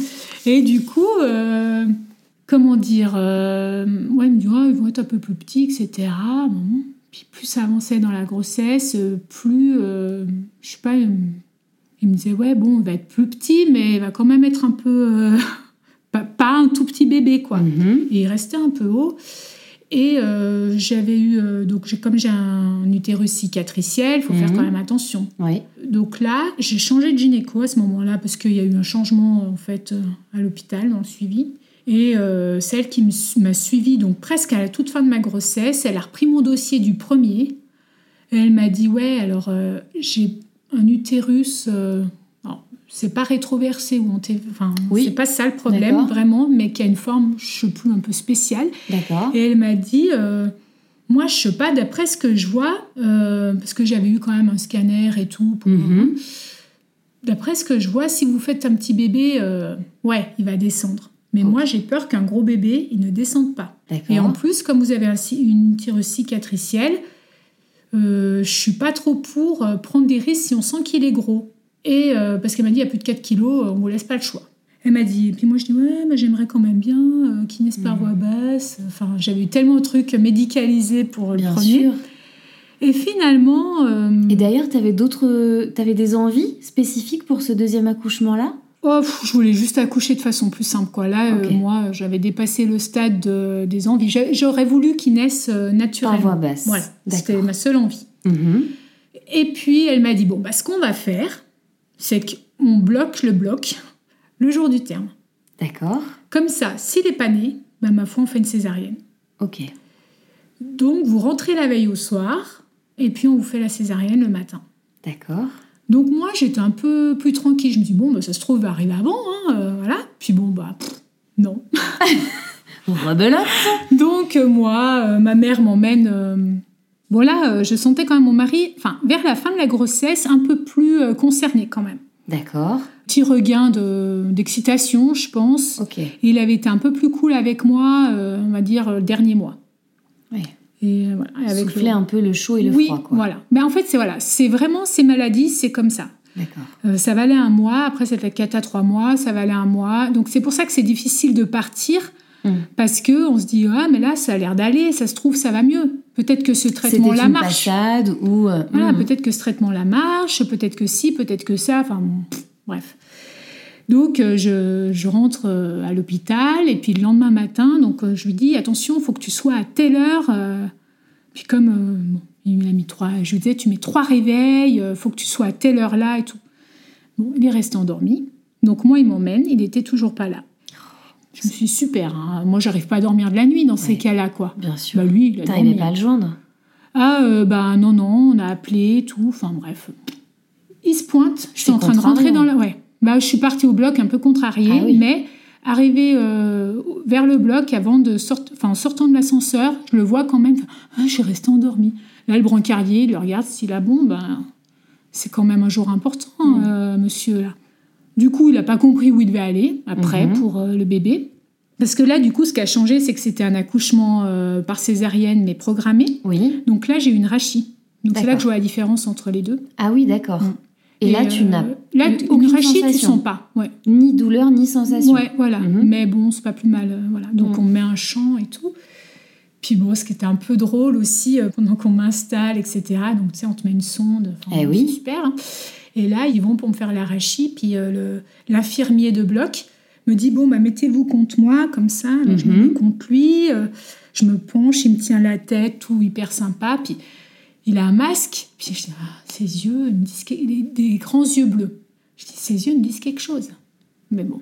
Donc il laisse euh, l'anesthésiste poser l'arachie, puis il fait Oui, t'es pas la cousine de un tel et tout. Je fais euh, Si, si, il fait Bah, tu me reconnais pas Bon, bref. Donc c'était un gars que je connaissais depuis le collège. vrai. Et là, je me suis dit Purée, mais je suis là, les jambes écartées Ouais, derrière un champ. C'est gênant. Mais bon, il m'a dit ah, mais drôle. Mais en même temps, vu euh, le soutien que m'avait apporté mon mari, je sais pas, ça m'a. Je, me- je me suis marrée parce que je, je m'imaginais, mais dans ma tête, je me disais mais là, la super. Enfin, et je me disais bah finalement, j'ai un peu de soutien ouais, quoi. ouais. C'est une belle anecdote quand Mm. même. Mm. Pour le premier, je sais pas si c'était une fille ou un garçon. Ah oui, vous Ouais. aviez gardé la ouais, surprise. parce que pour moi c'était important. Tandis que pour le deuxième, euh, mon mari, euh, lui, il avait envie de savoir. Alors je m'étais dit, ah, ça peut peut-être un peu apaiser les choses de savoir. Donc on m'a dit que c'était un garçon. C'était bien que je sache parce que j'étais sûre que j'attendais une fille au début, donc au Mhm. moins j'étais dans le mood. Et donc euh, ils me font euh, la césarienne. Et puis euh, ils le sortent, ils disent, oh bah là, c'est un gros bébé. Oula, bah alors là c'est un gros bébé. hein. Dans ma tête, je suis bon, bah finalement, Ah, peut-être que c'est bien que j'ai une césarienne. Bon, ils l'emmènent. Puis en fait, ils n'avaient même pas regardé si c'était une fille ou un garçon. Mais bon, ils me disent Ah, madame, vous savez Puis je dis Bah, c'était prévu un garçon. Mais alors, du coup, euh, l'infirmier que je connaissais, il a couru pour C'est bien un garçon Oui, oui. Puis il est bien fait Ouais, c'est bon, c'est un garçon. Pour rattraper. J'adore. C'est bon, c'est un garçon. Puis du coup, moi, ils me, ils me redescendent après, euh, donc dans la, la salle de réveil euh, post-césarienne. Eh oui. Donc là, je croise mon mari qui me disait euh, ah bah là je viens de voir où il est parce qu'en fait donc en fait le bébé était tout seul tout le temps qui me recouse et tout enfin tout seul non il était avec les infirmiers et tout Oui. mais pas son papa D'accord. Moi déjà ça m'a encore plus euh, comment dire Oui, contrarié. contrariée voilà euh, j'étais encore plus contrariée mais bon Oui, parce que généralement, bah après ils emmènent le bébé avec le papa Voilà. puis moi Il y a- il euh, peut y la avoir maman, des petits ouais. soins oui parce seuls. qu'il pouvait enfin en tout cas à l'époque il pouvait enfin et là-bas il pouvait pas être euh, m'accompagner Mhm. Donc, il fait le soin avec le bébé, puis moi, euh, je vais dans la salle de réveil euh, tranquillement, vérifier que tout va bien. Mais là, en fait, euh, heureusement, ils me l'ont ramené très vite, en fait. Quand je suis arrivée à la salle de réveil, ils me l'ont ramené tout de suite, et ils m'ont dit. Ah, bah, votre bébé, 4 kg 630. Ah oui Donc, un Et là, bon, dans ma bon tête, je me suis... et elle m'a dit, donc euh, la gynéco, elle m'a dit Voyez, là, un peu plus, ça finissait en césar d'urgence. Mais attends, qu'est-ce qui s'est passé? Parce qu'il t'annonçait un petit bébé Bah, les deux, en fait. Pas un petit bébé, mais moins gros que le premier. Mais en fait, le premier, il me l'avait estimé à 3,3 kg. Il m'a mis à presque 3,9 kg. Et lui, il m'avait dit il sera plus modeste. C'était ça ont le mot. autant se planter? Bah, je sais pas. Je pense qu'ils ont beaucoup pris les deux euh, à la fin de la grossesse aussi. Mhm. Je sais pas. Mais pour les deux, moi, ils se sont plantés. Ah ouais Donc euh, voilà, donc après mon premier accouchement, tu sais, les sages-femmes, elles venaient euh, dans ma chambre et disaient Ah, c'est vous l'accouchement de trois jours, c'est vous l'accouchement de trois jours. J'ai oui, oui. Puis là, je m'étais dit Ah, bah, j'aurais pas ça. Ouais. Puis elles arrivaient fait Ah, c'est vous le gros bébé, c'est vous le gros Oh bébé. Mais bon. Mais euh, voilà, alors lui, après, donc le bébé, il me le pose sur mon ventre, parce qu'il m'avait mis une couverture chauffante ouais. et tout. Donc au lieu de le laisser dans le berceau, il me le mit sur le ventre. Mm. Et là, en fait, il lève la tête. Mais hyper costaud. Moi, j'ai cru que j'avais adopté un enfant d'un mois et demi, deux mois, en fait. parce que j'ai pas eu l'impression d'avoir un nouveau-né. Ah oui, je comprends. Il oui, était- oui. il était- Il avait pas le gabarit d'un Ah nourrisson. Ah non, il non. était déjà costaud. On n'a pas pu l'habiller avec les habits que j'ai pris, alors quand j'ai pris Mhm. des habits un mois. D'accord. Donc, ils nous ont prêté du trois mois. Ouais. Enfin, voilà. Qui lui allait. qui lui allait, hein, qui était pas, pas vraiment trop grand, hein, qui lui allait bien. Et puis, mais pas tout de suite, ça, parce qu'au début, ils l'ont juste euh, emmailloté. Emmailloté. Ouais. Puis il me le pose dessus, et en fait, il a vu mon sein, il a levé la tête, et il a happé mon sein, quoi. Donc lui, même si j'avais pas voulu l'allaiter, il m'aurait pas laissé le choix. Ah ouais. C'était vraiment, mais euh, voilà. Il a voulu prendre le sein tout de suite, quoi. Trop chouette. Ah ouais, alors le grand qui avait pas voulu, puis lui... euh, Donc voilà, après, euh, bon, bah, Tu l'as aussi euh, Bah, du coup, lui, sauf que j'ai j'ai pas voulu tirer mon lait parce que c'était quand même fatigant. Mhm. Là, j'en avais quand même un avant. Et contraignant. Contraignant. Donc, je l'ai allaité total jusqu'à ce que je reprenne le travail. Et Mhm. après, j'ai fait mixte jusqu'à ces six mois. D'accord. Mais, enfin, je vais t'expliquer parce que le problème, c'est que lui, quand j'ai repris le travail, il n'avait jamais bu un biberon. J'ai tout Mhm. essayé. J'ai essayé je sais pas combien de marques de biberons, de tétines, de machin, avec mon lait, du lait maternisé, enfin, tous les laits. Il ne voulait pas. Je suis partie au boulot, il n'avait jamais pris un biberon. Heureusement, c'est ma mère qui le gardait. Mhm. Donc, euh, je l'ai posé chez ma mère. Je suis partie au boulot, mais en me disant, mais Comment comment va ça faire va faire? Eh ouais. Et euh, elle dit, ouais, bah, il a bien pleuré un moment, mais euh, il a bien fini par le prendre parce qu'en fait, là, il a compris. Moi, je lui ai dit le matin, je dis, écoute, là, je vais au travail, il faut vraiment que, Tu manges que, quoi tu, que tu le prennes parce que pour moi, ça va être compliqué, quoi. Et euh, bah, avec lui, on a quand même, enfin, avec ce bébé, enfin, avec mes deux enfants, j'ai un lien très fort, du coup, parce qu'avec tout ce qu'on a traversé, mais avec ce bébé, euh, enfin, tout bébé, on avait quand même déjà un lien très, très fort parce que, hum, je sais pas, le fait que je lui ai beaucoup parlé pendant la grossesse ou quoi, euh, voilà. Mais bon, pour revenir donc euh, à sa naissance, je me suis dit, bon, euh, allez, euh, dans ta tête, essaye de partir positivement. Là, tu as un, un deuxième bébé qui est en bonne santé, il va bien. Peut-être que ça va aller mieux aussi, peut-être que c'est juste sa grossesse qui posait problème. Mhm. euh, voilà, et en fait, j'étais dans ma tête hyper positive. D'accord. Tu t'étais conditionné Ouais. pour que, en tout cas, l'avenir soit un peu plus radieux. Ouais, moi, je suis un peu quelqu'un de résilient, quoi. Puis, Mhm. euh, je me suis dit, bon, allez, là, c'est passé. euh, Oui. Maintenant, il faut y arriver, quoi. Oui, puis tu étais aussi Mm. peut-être dans, dans un mood un peu de, de persévérance où tu t'es dit, faut, Mm. faut qu'on y arrive. quoi, Ah on oui, va oui. y arriver. Mm. Et puis, du coup, lendemain, bah, j'ai fait une embolie pulmonaire. Oh pétard. Donc, euh, j'ai senti des grosses douleurs. Alors raconte-nous ce que c'est exactement une embolie. Bah, une pulmonaire. embolie pulmonaire, c'est un caillot, un peu comme une phlébite, sauf Mhm. que euh, ça va être dans une artère qui va irriguer les poumons. D'accord. Donc ça peut être quand même euh, grave. Mais enfin, c'est pas rare comme complication après une césarienne. Voilà. C'est pas rare, mais faut que ça soit quand même bien surveillé. Mhm.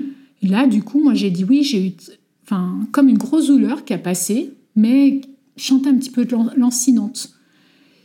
Et euh, quand la sage-femme, euh, de temps en temps, elle passe, oui, euh, vos douleurs de 1 à 10 et tout, et là, je dis, mais là, j'ai une grosse douleur euh, thoracique.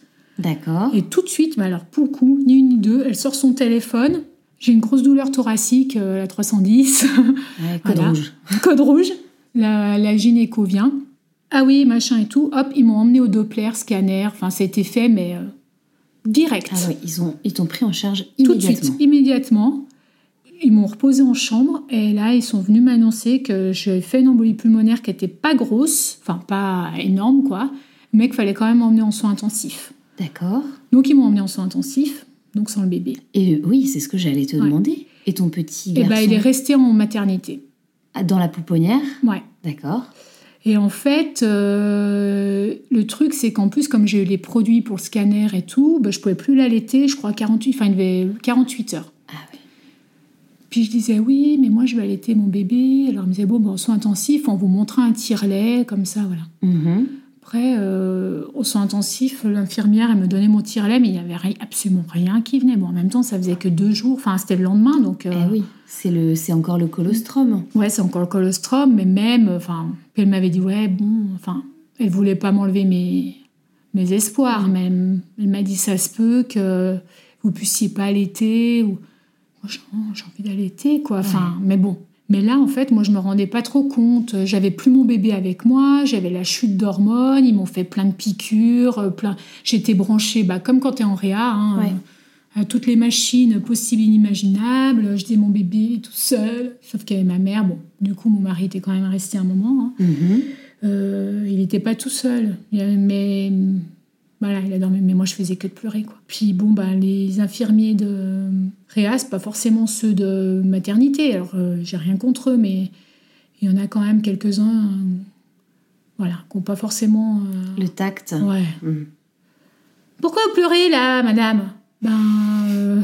Ah bah t'es-donc présenté comme ça, c'est sûr que ça donne envie de se confier. Puis moi, en fait, j'arrivais pas à lui dire euh, parce que mon bébé est tout seul ou parce que j'ai peur de mourir. Mais parce que tu identifiais peut-être pas. Pourquoi ouais, j'arrivais pas à lui dire mais j'ai peur de mourir ou j'ai peur euh, de mon bébé il est tout seul et euh, et j'avais peur de laisser mes enfants tout seuls avec leur père. Hmm.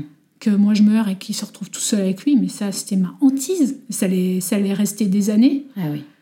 Et mais en fait, je lui dit, bah, j'ai peur des piqûres. Bon, j'en ai déjà eu plein dans ma vie, mais en fait, là, j'avais mal de partout. Ouais, mais c'est que ça. Enfin, et elle, je m'en veux, quoi.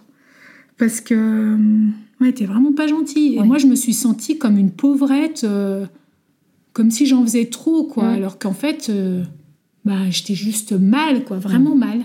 Oui, c'était pas une coquetterie de dire j'ai un peu peur des piqûres, c'est qu'il y avait plein d'autres. Bah, en fait, j'ai dit ça par réflexe, je savais pas quoi dire, je pas lui raconter ma vie, quoi. Enfin, bon, bref un peu m'a saoulée. Quoi. Mm. Et puis, on va donner son nom. Non, je souviens pas. Par contre, j'avais une. Donc, tu sais, en réa, tu as une infirmière attitrée euh, mm. à toi, quoi. Enfin, ou un, ou un infirmier. Mm-hmm. Donc, par contre, celle qui était attitrée à moi, elle était super. Ah, top. Et puis, euh, ouais, on me passait le tir à de temps en temps. Voilà, bon, bref, ça marchait pas. Elle m'a dit bon, c'est 48 heures. Dans 48 heures, vous pourrez à nouveau euh, allaiter votre bébé ou quoi. Mais c'est vrai qu'il faudra de toute façon qu'on jette le lait. Je sais plus si c'est 48 heures ou 112 heures, hein, mais c'est un truc comme ça. Mhm. Le temps que les produits anesthésiants. enfin, les produits pour scanner, les produits de contraste, tout mhm. ça euh, s'en aille. Bon, bref, euh, moi, du coup, j'ai fait que de chialer, de toute façon. Mhm. Là, c'est clair, j'ai fait que de chialer. Le lendemain matin, elle m'a dit bon, la surveillance de cette nuit était bonne on a l'impression que c'est passé avec nos médicaments, les produits et tout. Vous allez, quand, vous allez redescendre dans votre chambre, parce que j'avais une chambre individuelle, donc euh, voilà. On va plus vous surveiller. Mais elle dit, euh, là, on voit bien que vous avez besoin d'être avec votre bébé et c'est pas complètement euh, impossible. Donc, oui, la veille, c'était impossible, il fallait être sous surveillance. Mais elle dit, là, c'est pas complètement impossible, donc on va vous redescendre. Ok. Mais bah, limiter un peu les visites il y aura euh, les sages-femmes, euh, les PR qui passeront souvent. Euh, mhm. Même la gynéco, elle est passée très souvent. Voilà, pour vérifier. D'accord. Non, j'ai eu une surveillance top, quoi. Ils m'ont redescendu, ils me donnent le tire-lait, et là, il y avait le bébé dans la chambre. Je pouvais rien faire parce que je pouvais pas me lever, donc je pouvais pas faire le bain et tout. Mhm. Mais donc, c'est une auxiliaire puéricultrice qui lui avait donné son bain. Mais rien que de le voir, bah, le lait, il est venu, quoi. Eh oui. C'est fou ce lien. Je l'entendais hein. pleurer et ça giclait, quoi. Eh et, c'est euh, fou parce qu'on peut voir la différence entre une maman qui va tirer son lait à côté euh, de son bébé ou une maman, comme tu expliquais, qui a son bébé dans une autre pièce ou ailleurs. C'est flagrant. Bah ouais, c'est ça. C'est dingue. Donc du coup, bon, bah moi, les deux fois, hein, finalement, je suis restée six jours Eh ouais. Mais oui, parce que tu as dû quand même avoir une surveillance un peu ouais, spéciale. Un peu Donc là, c'était plus long. Ah après, on m'a laissé rentrer chez moi, mais j'avais l'infirmier qui passait. Alors, bon, après la césarienne, la première, tu as des piqûres hein, un petit peu. Mhm. Mais là, il passait deux fois par jour. J'avais des piqûres deux fois par jour, des curatives au lieu des préventives. Mhm. J'avais des prises de sang tous les trois jours. Euh, et puis, en fonction. Euh, puis, j'avais un traitement médicamenteux. D'accord.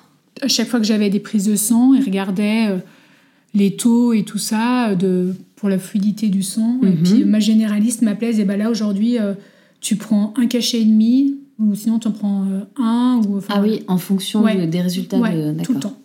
Donc là, inutile de dire que j'étais encore plus fatiguée. En plus, l'aîné à la maison. L'aîné à la maison, Cette aventure l'embolie pulmonaire. Bah ouais, enfin j'étais entre la césarienne, ah l'embolie, enfin j'étais vraiment fatiguée. Et puis, inutile de dire que mes espoirs que ça aille mieux euh, ont, été euh, balayés euh, dans la semaine, quoi. Ah oui. Parce que moi, j'avais beaucoup de mal à me lever. Bah, toutes les mamans qui ont eu deux césar... Enfin, bon, là, j'ai eu moins mal après la deuxième que la première. Notre corps est habitué, je pense. Mais mhm. pour se lever de ton lit la nuit, c'est quand même compliqué. Donc, moi, la seule chose que je lui demandais, oui. c'était quand il pleurait la nuit, est-ce que tu peux aller me le chercher pour te l'amener pour, la mise au sein mmh. Bah non.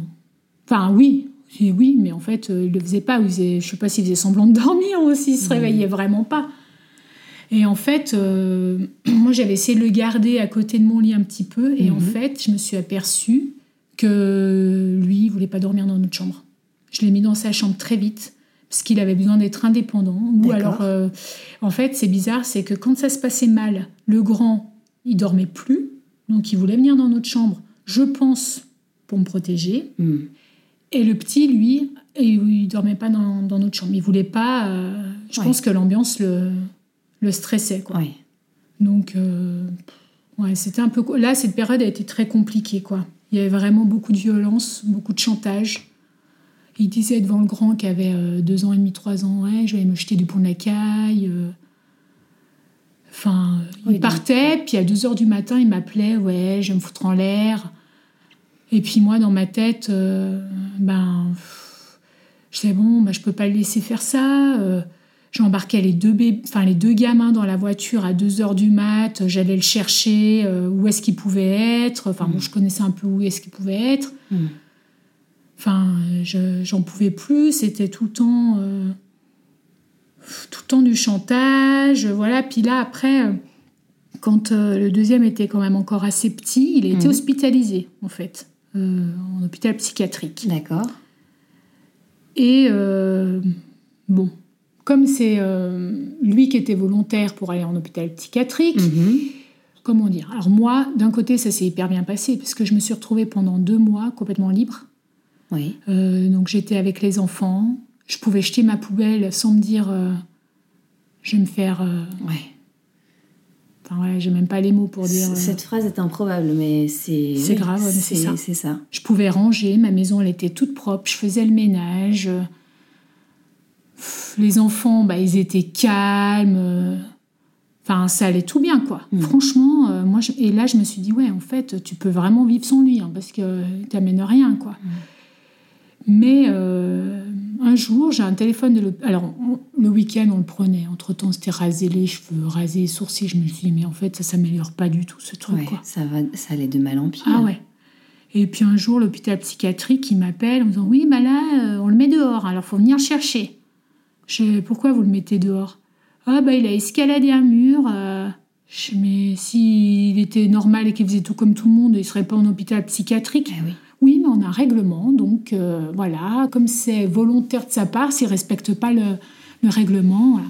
Et moi, j'ai dit oui, mais en fait, euh, comment ça se passe s'il est violent quand il rentre? Parce que, bon, je passe sur certaines choses, mais euh, voilà, euh, comment ça se passe? Et là, elle me répond, bah, vous faites le 15. Ou le, pardon, le 17. Vous faites le 17. Je dis donc, en fait, j'appelle les filles, quoi. C'était déjà arrivé D'appeler la police? Euh, Non. Enfin, j'aurais pu, mais... T'avais pas osé. Mes voisins aussi auraient pu, mais ils n'ont pas osé. Mhm. Mais euh, Il y a une espèce d'omerta, en Mm. fait. les gens, ils, ils savent, moi, mes voisins, ils savaient, ils entendaient, mais je veux dire, les hurlements qu'ils posaient sur le. Ils savaient. Mais. euh, voilà, puis les cris que nous on posait, que, le, que mon fils poussait, euh, il sa- enfin, que mes fils, après, du coup, la deuxième grossesse, poussaient, ils savaient, mais. euh, je pense qu'ils osaient pas. Enfin. Ils osaient pas, euh, comment dire, euh, intervenir comme ça dans notre vie. Et euh, moi, il y a juste un conseil que je donnerais s'il y a quelqu'un qui vit ça, c'est qu'en fait, il faut oser demander. Parce que moi, le jour où j'ai osé demander de l'aide, Mhm. toutes les portes se sont ouvertes. Ouais. Mais je n'osais pas demander, je voulais déranger personne, en fait. Euh, donc, euh, Mais c'est, est-ce que c'est que tu voulais pas déranger les autres? T'as- Est-ce que tu aurais eu honte qu'on sache qu'il était comme ça et que Bah, t- j'avais dans ta honte. famille c'était comme ça? En fait, j'avais C'était quoi le sentiment qui te J'avais honte, mais il y avait quand même des moments, enfin, quand il était avec nous en famille, il- enfin, les gens ils se rendaient compte que des fois il avait des réactions, euh, voilà, mais euh, pas qu'il était méchant en fait. Oui, Ce côté-là, le côté méchant, les gens s'en rendaient pas compte. oui. Ça, il qu'il le cachait complètement. On aurait avec donné toi. le bon Dieu sans confession. J'ai des amis qui m'ont dit après, mais jamais on aurait pu imaginer quoi. Mm. Même mon père, une fois que tout était fini, quand il est venu à la maison, il m'a dit, mais ma fille, si j'avais su, mais que un quart de la moitié de ça, je serais venue te chercher avec les gamins, on n'aurait même pas posé de questions. Mm. Mais moi, là, pour l'instant, j'étais encore pas prête, sans doute, ou euh, j'avais de l'espoir encore, quoi. Mais en fait, je- a posteriori, je me dis que j'étais conne, quoi, mais, euh, mais j'avais l'espoir Mm. que qu'ils s'en sortent. Oui, puis peut-être que on se fait aussi un peu surprendre, non? Parce que c'est- ça n'a pas duré une décennie finalement. euh, Bah, pas loin, parce qu'en fait, moi, je suis restée encore pas mal de temps hein, euh, à Ah la oui. maison. Je suis restée euh, encore pas mal de temps. c'est- ce que je disais, toujours avec euh, à me faire engueuler quand je rangeais, quand j'étais. Mais quand je dis me faire engueuler, c'est voilà, plus que ça. Il était violent euh, physiquement avec toi? Alors en fait, ça, j'ai mis euh, des années à, à me souvenir. Voilà. Quand on me pose des questions. J'ai été chez une, faire mon suivi gynéco normal, hein, il n'y a pas Mhm. si longtemps que ça, chez une sage-femme qui est une de mes copines. Elle m'a posé des questions et je me suis mise à pleurer. Bon, des questions que euh, jamais aucun gynéco m'a posées. Est-ce que tu as déjà été violée? Et en fait, je me suis mise à pleurer. J'arrivais pas à répondre. Hmm. Puis j'ai quand même dit euh, non. Puis elle me dit euh, Bon, alors tu as eu des rapports non consentis. J'ai dit oui. Et en fait, voilà, ça c'était de la violence physique, mais que je me suis pas avouée en fait. que Pour tu, moi, que tu n'as pas identifié à ce ouais. moment-là comme de la violence Voilà. ou comme un viol ouais. parce que c'était ton mari. Voilà. Donc tu t'es pas dit, tu ça. n'as pas fait le lien quoi. Et puis comme par exemple, euh, ça m'est arrivé euh, dernièrement. Donc quand je dis dernièrement, c'est dans les deux dernières années. hein, Mhm. qu'on m'attrape euh, par les poignets, mais par exemple on fait des chatouilles et puis on me prend par Mhm. les poignets et tout. Et là j'ai eu une réaction euh, complètement... me tire pas par les poignets. Ouais. En fait, maintenant je me souviens de cette emprise sur mes poignets. quoi. Alors j'ai pas reçu de gifle.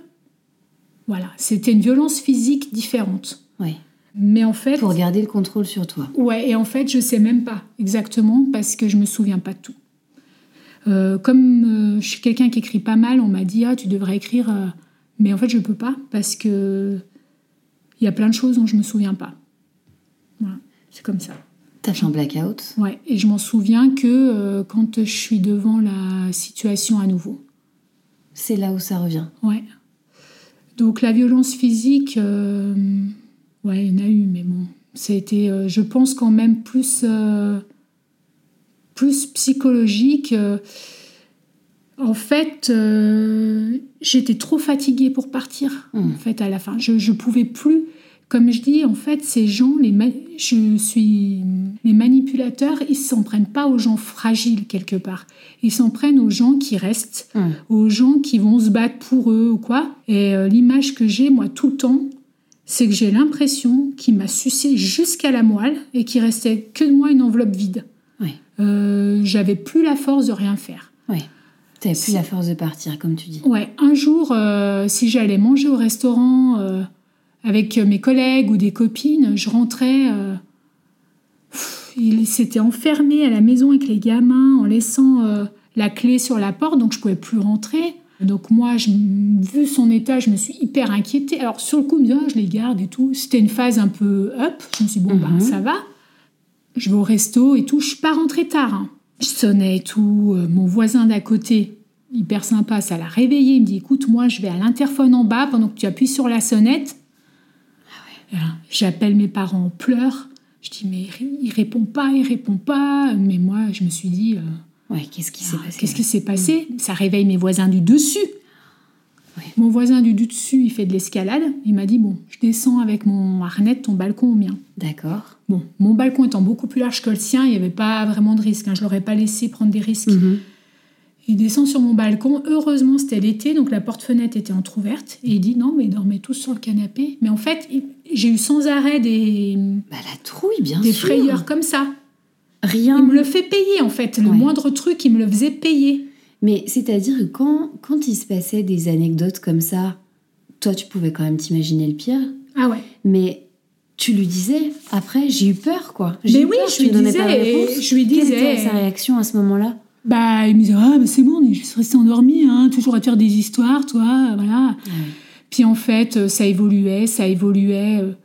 Puis moi, je enfin voilà, j'avais, comme je te dis, j'avais plus la force de rien faire. Enfin, toute seule, j'arrivais pas, quoi. Hmm.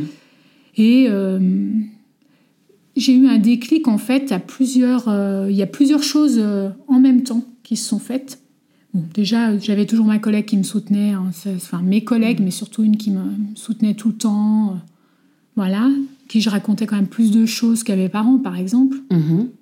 Mais c'est vrai que je dis que je suis bête, parce que mes parents, si je leur avais tout dit, ils seraient venus, quoi, puis on n'en parlait plus. Bien sûr, mais c'est pas si simple. Mm. Et on n'a pas envie, comme tu disais, euh, c'est bête, Mm. mais de les déranger, de les mettre dans l'embarras, Mm.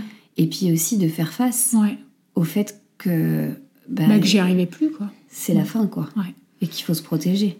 Et puis en fait, euh, c'est horrible ce que je veux dire, mais moi quand il faisait que de me dire, Ah, mais je, je me jetais sous le pont de la caille et tout, dans ma tête, je me disais, c'est quoi, vas-y, j'en peux plus, Mm. J'en peux plus, bah vas-y, et j'ai honte de le penser. Oui. Mais j'étais fatiguée, j'étais même pas fatiguée, j'étais euh, Éreinté, oui. épuisée, euh, Mm. comme je te dis, il restait plus que mon enveloppe, quoi. Mm. J'allais au boulot, je faisais mon boulot, parce que je me disais, mon boulot, c'est mon, ma bouée de sauvetage, je Ouais. gagne ma vie.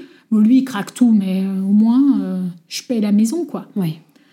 Et en fait, le déclic, bah, il y a eu plusieurs choses. C'est que j'ai une de mes meilleures amies, qui est malheureusement plus là aujourd'hui, mais qui souffrait d'un cancer. Et puis, euh, elle me disait, euh, enfin, tous les matins, quand on emmenait les enfants à l'école, parce qu'elle avait un fils qui avait l'âge d'un des miens, on se voyait sur le bout du trottoir pour finir le chemin ensemble. Puis elle voyait, elle, elle voyait. Elle était un peu, c'est une hypersensible comme Mhm. moi, puis elle sent les gens.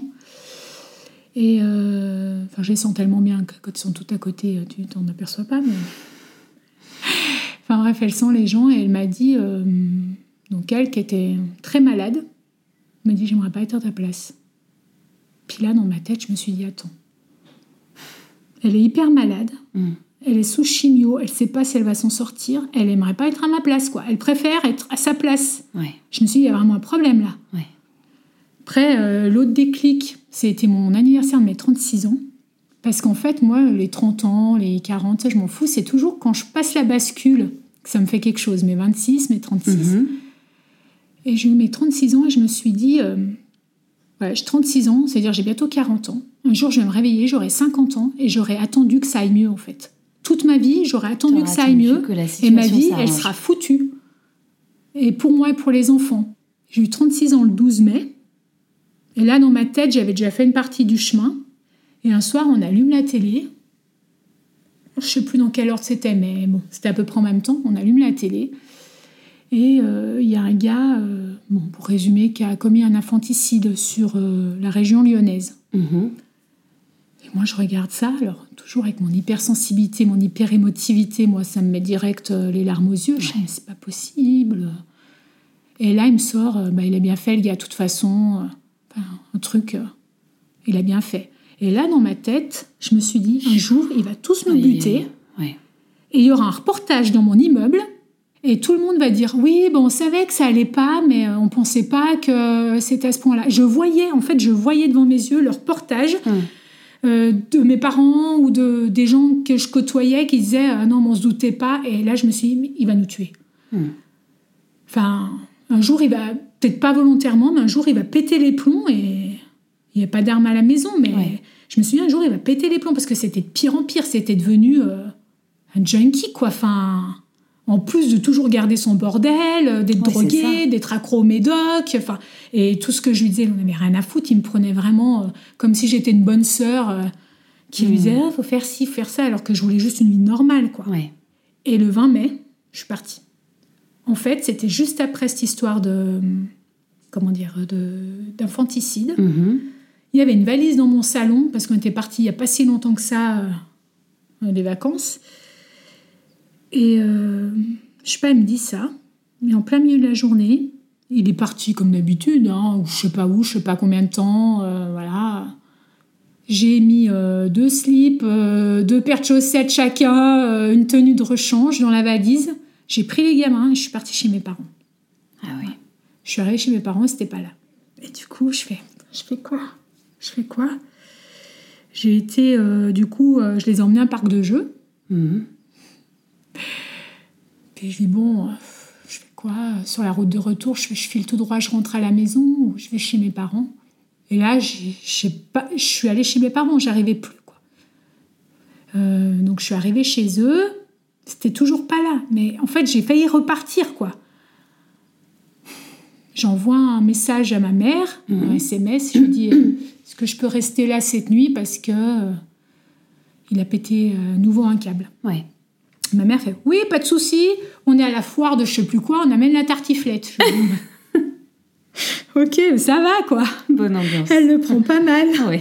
Mais bon, elle s'est dit, parce que j'étais déjà allée une fois quelques jours chez eux, mais euh, voilà, elle s'est dit, bon, bah, rebelote. Mais... Elle n'avait pas encore mesuré l'ampleur de, du Et en fait, on mangeait la tartiflette, donc ça, ça devait être un week-end quand même. Et puis le, le dimanche, je reste chez eux et tout. Et à table, mon père, il me dit, euh, on fait comment pour l'école euh, Tu les poses le matin? Parce que moi, j'ai laissé à la garderie, mais c'est vrai que ça me faisait courir. Mais il me dit, mais moi, euh, je peux les prendre en rentrant du boulot le, soir si tu veux. On fait comment? Je fais comme ça Puis moi, je lui dis, ah, ça veut dire qu'on peut rester? Il fait, oui, c'est pas que tu peux rester, c'est que maintenant tu vas rester. Je suis restée euh, un an et demi chez mes parents. Vas-y donc.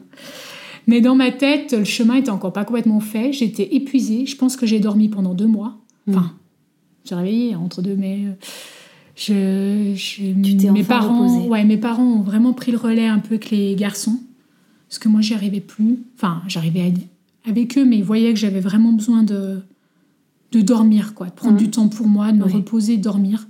Et euh, mais dans ma tête, euh, ouais, le chemin était encore pas complet, quoi. Mhm. Et un jour, son boulot, donc euh, à mon mari, appelle en disant Oui, il n'est pas venu au travail. Bon, il était déjà à deux doigts de se faire virer tout le temps parce qu'il était tout le temps en retard et tout. Et là, il est carrément pas venu et tout. J'étais au travail. Puis il me dit ouais, Un de ses collègues dit ouais, Je me suis souvenu que tu travaillais à tel endroit, donc j'appelle. Donc j'avais encore les clés de l'appart. C'est moi qui le payais hein, à l'occasion, vu qu'il y habitait, mais bon. Je vais à l'appart et je me suis dit, est-ce que je vais le trouver euh, mort? Enfin, je ne savais pas quoi. Je suis arrivée là-bas. Bon, bah, il était à moitié dans les vapes. Il a fait une, euh, tenta- enfin, une pseudo-tentative de suicide parce que inutile de dire qu'il savait très bien quelle dose euh, faut prendre ou quoi et que là c'était Médicamenteuse, ouais. voilà. Mm. que là euh, c'était plus pour appeler au secours, je pense. Mhm. Donc, je l'ai emmené à l'hôpital. Et euh, j'ai pas eu. Enfin, ils m'ont dit oui, euh, j'ai attendu. Ils m'ont dit non, mais c'est bon, il est sorti d'affaires. Et j'ai pas voulu rester auprès de lui à l'hôpital. Je me suis dit, il va encore me retourner le cerveau. Euh, Ouais. Je suis retournée au boulot, mais euh, j'ai quand même appelé.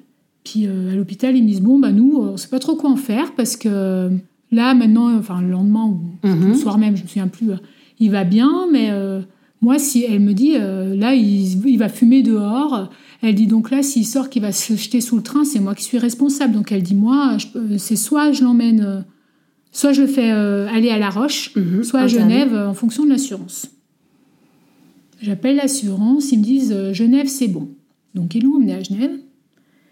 Et là, en fait, ce que j'ai pas dit, c'est que pendant toute sa thérapie en France, jamais un psy a demandé à me voir pour parler de la, comment il se comportait avec nous. Mhm. Parce qu'en fait, lui, il pouvait dire ce qu'il voulait. Hein. Bien sûr, il y avait qu'un son de Euh, cloche en fait. Alors, euh, quand il tombait sur des psys qui mettaient en doute ça, comme je disais au début, euh, elle y allait plus. Mhm. Mais quand il y a des psys euh, qui étaient plus conciliants puis qui l'écoutaient, bah là, il y allait. Mais il y en a, mais ceux-là me demandaient. Mais même à la clinique, je n'ai jamais pu dire. Alors ils m'ont reçu, mais il fallait pas que je parle. Et ils m'ont jamais permis de dire. Enfin, j'ai juste dit oui, garde les poubelles et tout, mais la façon dont ils se comportaient avec les enfants et moi, Mhm. qui nous faisait peur, qui nous hurlait dessus, euh, que les enfants avaient peur de lui. euh, Enfin, moi aussi, et il a jamais. euh, Enfin, ils nous ont jamais écoutés. Et là, en fait, je reçois un coup de téléphone de, de l'hôpital de Genève. Mhm. Donc, ils ont un service d'urgence où ils gardent les gens peu de temps, un service psychiatrique pour euh, qui garde cinq jours maximum. D'accord. Et euh, là, il m'appelle. Puis je dis oui, mais on est séparés. Fait, C'est pas grave, vous êtes quand même sa femme pour l'instant. Donc, vous venez si vous êtes d'accord. Bon, je dis, bah, pour une fois qu'on me demande mon avis, euh, je viens. Mais moi, je pensais que je ne pourrais pas parler. Donc, on s'assoit. Il y avait le chef du service, un euh, autre psychiatre, une infirmière euh, du service, Mhm. lui et moi D'accord. des mouchoirs devant sur la table basse, voilà. Et là, le chef du service, il me dit, bon, comment ça se passe à la maison? Et en fait, je crois que j'ai pleuré pendant un quart d'heure sans pouvoir sortir un mot. Ils m'ont laissé pleurer. Ils ont attendu que j'ai fini de pleurer. Puis après, j'ai expliqué ben, tout ce que j'ai expliqué là, peut-être un peu plus en détail, quoi. Et puis là, ils regardent mon mari, ils disent, bon, vous avez compris que pourquoi elle est partie, votre femme? Mm. Puis il dit oui. Enfin, il me dit, est-ce que c'est vrai ce qu'elle dit, votre femme? Il dit oui. Vous avez compris euh, pourquoi elle est partie, donc? Oui, oui. Et vous avez compris que elle protège ses enfants et elle en partant, Hmm. et que elle fait ça parce qu'elle est obligée et qu'elle n'a pas le choix. Enfin, Elle se sent en danger, quoi. voilà, C'est ça ils qu'il l'ont voulait lui dit. euh, voilà, elle est en danger et que si elle restait, c'est là qu'on pourrait critiquer euh, éventuellement euh, sa position, mais là, elle part parce qu'elle n'a pas le choix. Hmm. Et oui, oui, j'ai compris. Bon, bref, donc je le laisse dans son service. Et en fait, là, une libération, quoi. Un soulagement. Je me suis dit, enfin, comme si on m'avait donné l'autorisation. Tu te sentais enfin entendu. Je suis rentrée chez mes parents, donc euh, j'ai pris les deux enfants. euh, donc le petit était quand même petit, hein, Mhm. mais je les ai pris tous les deux euh, dans la chambre. Mhm. Et j'ai dit, voilà, on retournera pas à la maison. Cette fois, c'est sûr. On va divorcer et on retournera jamais à la maison. Je sais que pour vous, c'est peut-être dur, mais là, on n'a pas le choix. Et mon grand, il a pleuré. il a pleuré, Mhm. mais par contre, c'était fini. Après, fini. Enfin, voilà, il était soulagé, quoi. Ouais. Il a eu besoin de pleurer comme moi à la clinique, Ouais. enfin à l'hôpital. Et puis après, euh, c'était bon, quoi. Donc voilà. Après, il a fallu. euh, Y retourner pour prendre plus que deux paires de chaussettes, j'imagine. Oui, mais après, donc, en fait. c'est symbolique, en fait, quand même, ce que tu racontes. Ouais. Parce que Ouais. t'avais pas forcément imaginé ça. C'était plus pour t'extraire d'une situation Mm. dangereuse.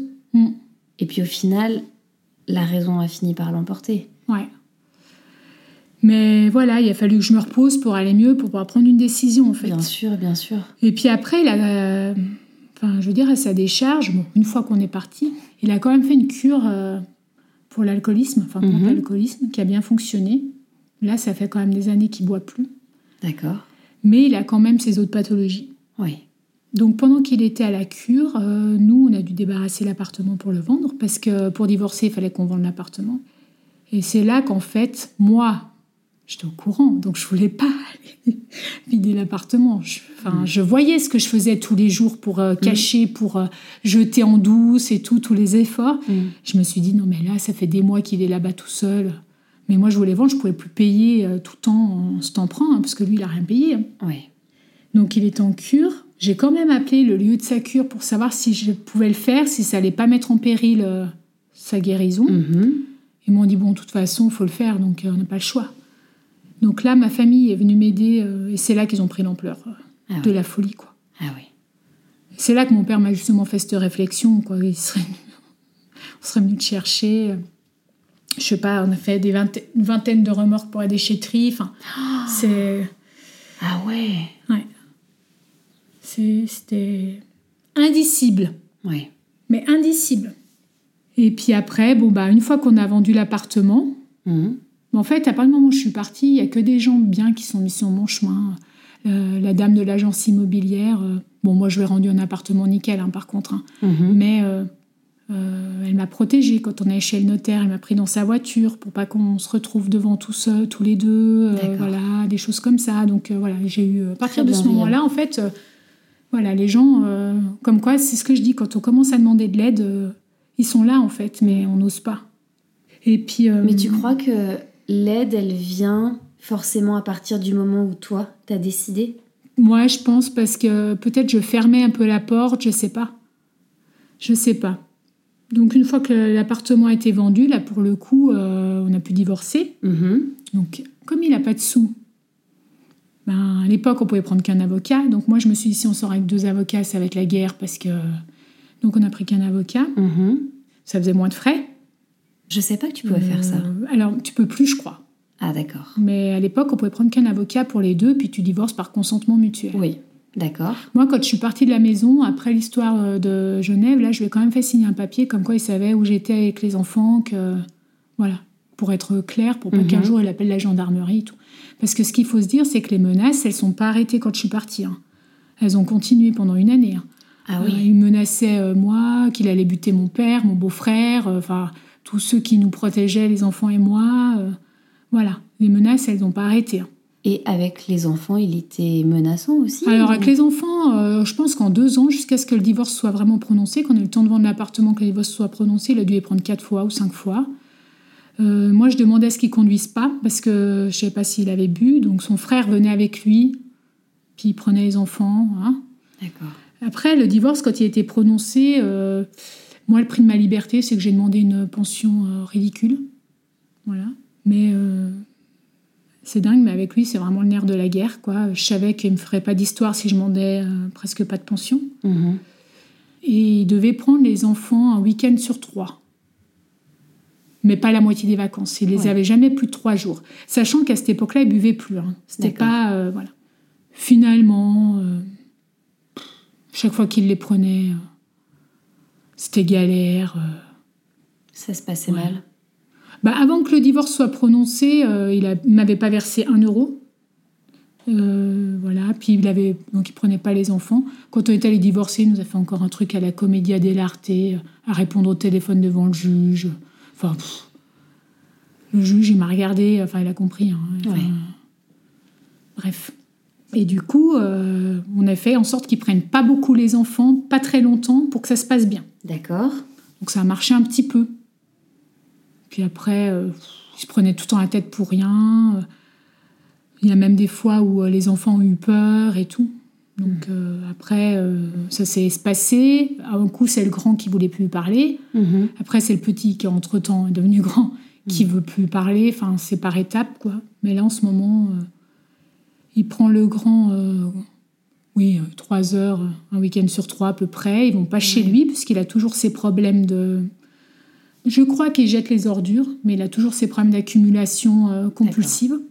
D'accord. Il a toujours ses problèmes de caractère, alors peut-être plus borderline, je sais pas, mais euh, enfin bref, euh, Mhm. s'énerver pour rien, euh, on ne sait pas pourquoi. Mhm. Et donc mon petit, lui, euh, il veut plus du tout euh, y aller et il a quasiment pas de contact avec lui. Mais en fait, celui qui était un enfant très compliqué parce que bon, bah, il a entendu gueuler toute sa vie, y compris quand il était dans mon ventre, donc il ne pouvait pas être calme. Mhm. euh, est beaucoup plus calme euh, finalement euh, là maintenant. Donc euh, bon, quand il voudra le voir, euh, moi, moi je les empêche pas de le voir. Oui, tu fermes pas la porte. Non. Mais ah non non, après c'est eux qui décident. Mhm. En plus, ils sont ados, donc maintenant, euh, c'est eux qui décident ce qu'ils veulent faire. Mais euh, ils veulent plus dormir chez lui, ça c'est sûr. Et la dernière fois, ça s'est tellement mal passé, je pense que mon petit a eu bien peur. C'est Mhm. mon beau-frère qui a dû les chercher en urgence. Euh, parce que moi, il arrive toujours à me... Mine de rien, il a toujours une emprise sur moi. Donc j'ai envoyé quelqu'un d'autre. Oui. Du coup, voilà, pour l'instant, euh, ça se passe comme ça. Quoi. Mhm. Mais... euh, Quand tu regardes un peu tout ce chemin parcouru, qu'est-ce que tu te dis maintenant? Il y a des choses que tu aurais aimé faire euh, un peu différemment? Oui, sûrement. il y a- Mais après, euh, avec le recul, euh, je me dis que les choses euh, devaient se faire comme ça. Euh, je suis partie quand j'en ai eu la force, quand c'était le moment. Après, c'est clair qu'au niveau euh, estime de soi, confiance en soi, euh, on ressort de là euh, comme une flaque d'eau. hein. Ouais. C'est rien. Je pense que le jour où j'ai emménagé dans mon cocon avec mes deux enfants, j'avais vraiment l'impression d'être dans un, voilà, vraiment dans un cocon. On était tous les trois, on était tellement contents. Je pouvais jeter mes poubelles, je pouvais faire, mais c'est c'est bête, mais la liberté. Ouais. Mais j'ai encore beaucoup de mal, mais même encore maintenant, à inviter des gens chez moi. Comme si après, alors que bon, j'en invite, mais comme si après, euh, j'allais avoir le retour de bâton. Donc c'est débile, hein, mais voilà. J'ai mis 4 ans à accepter de boire un verre euh, avec un homme, quoi, après euh, être partie. Ah oui. De refaire confiance, de t'ouvrir encore. Oh, bah, alors à faire confiance, c'est encore plus long. Ah oui. Mais euh, juste euh, de discuter avec un homme, en fait, j'avais. une fois, j'ai un copain qui m'a mis la main sur l'épaule, comme ça, quoi. Enfin, allez, viens, voilà. Et j'ai eu une, euh, une, une réaction de, de peur, ouais. Ouais. Mais il y a vu, il me fait non, mais je veux pas te faire de mal. Non, mais je sais, mais en fait, c'est le corps qui se souvient, je pense. hein. Exactement. Exactement. Donc euh, ouais ouais ça ça a été euh, ça ça a été dur euh, mais bon je pense là aussi si c'est un enfin moi il m'a fallu ces quatre ans pour me reconstruire Mhm. aujourd'hui j'ai rencontré quelqu'un qui ça va bien mais il a fallu six ans pour que je, que je décide ou que je me sente prête à m'investir dans une relation mais surtout euh, accepter qu'ils sont que tous les bonhommes ils sont pas tous comme ça Ouais. Et pourtant j'avais des comment dire des, des modèles masculins autour de moi qui étaient euh, importants Mhm. Mais bon, c'est vrai qu'entre-temps, j'ai perdu mon père. Donc c'est vrai que ça aussi, je pense, euh, était difficile justement de refaire confiance à un homme aussi par rapport à ça. Ouais. T'as l'impression qu'il te laisse tous tomber, quoi. Ouais, c'est clair. Et euh, donc... euh, En tout cas, ouais. celui qui comptait, un de ceux qui comptait le plus à ce moment-là, ouais, euh, Ouais. tu perds la référence. Donc, euh, Oui, voilà, j'ai perdu ma Mm. référence. Mon... Enfin, ouais, mon père était très très important pour moi. J'étais très proche de lui. C'était mon, mon phare dans la nuit. mm. Puis pour mes enfants aussi, il était hyper important. Et du coup, euh, eux aussi, ils avaient perdu leur deuxième référence euh, un peu paternelle, quoi, enfin masculine. Parce que c'était le. Voilà, la référence, euh, l'homme sur qui on pouvait compter. le pilier. Ouais, le pilier. Mais bon, c'est comme ça. Et puis du coup, euh, j'ai rencontré donc bah, mon compagnon et lui, euh, bah, au début, euh, moi je pense que j'ai enfin, j'ai mis vraiment du mal à lui faire confiance. hein. Il a quand même persévéré. hein. Je me suis dit, bon, bah, s'il persévère autant, voilà, c'est que il doit m'aimer quand même. Eh oui. Euh, tu sors de là, tu penses qu'en fait, t'es pas aimable, mais dans le sens qu'on peut pas t'aimer, en Mhm. fait. Eh Quand, tu, oui. quand tu sors de là, tu te dis, ouais, euh, Bah, confiance euh, s'il m'a fait tout ça, c'est qu'en fait, euh, voilà, je- c'est que voilà, je suis pas aimable dans ce sens-là. Mm. Donc, faut, faut retrouver, faire un peu de psychothérapie, Eh des oui, choses bien comme sûr. ça, les enfants aussi d'ailleurs. Et puis un jour, euh, bah, tu décides de faire confiance, quoi. Mm. Que ça vaut le coup de tenter le coup. Mais il a fallu ouais, vraiment six ans. Et là aussi, je suis pas porteuse de conseils, mais moi je pense que euh, quand on sort d'une relation si euh, malsaine finalement, qui nous a autant détruites, il faut quand même vraiment prendre le temps de la reconstruction. Mm. Parce que quand on vit ça, on discute aussi avec des gens qui ont vécu ce genre de choses et on voit clairement que une histoire tout de suite après ça, ça fonctionne Mm. très rarement.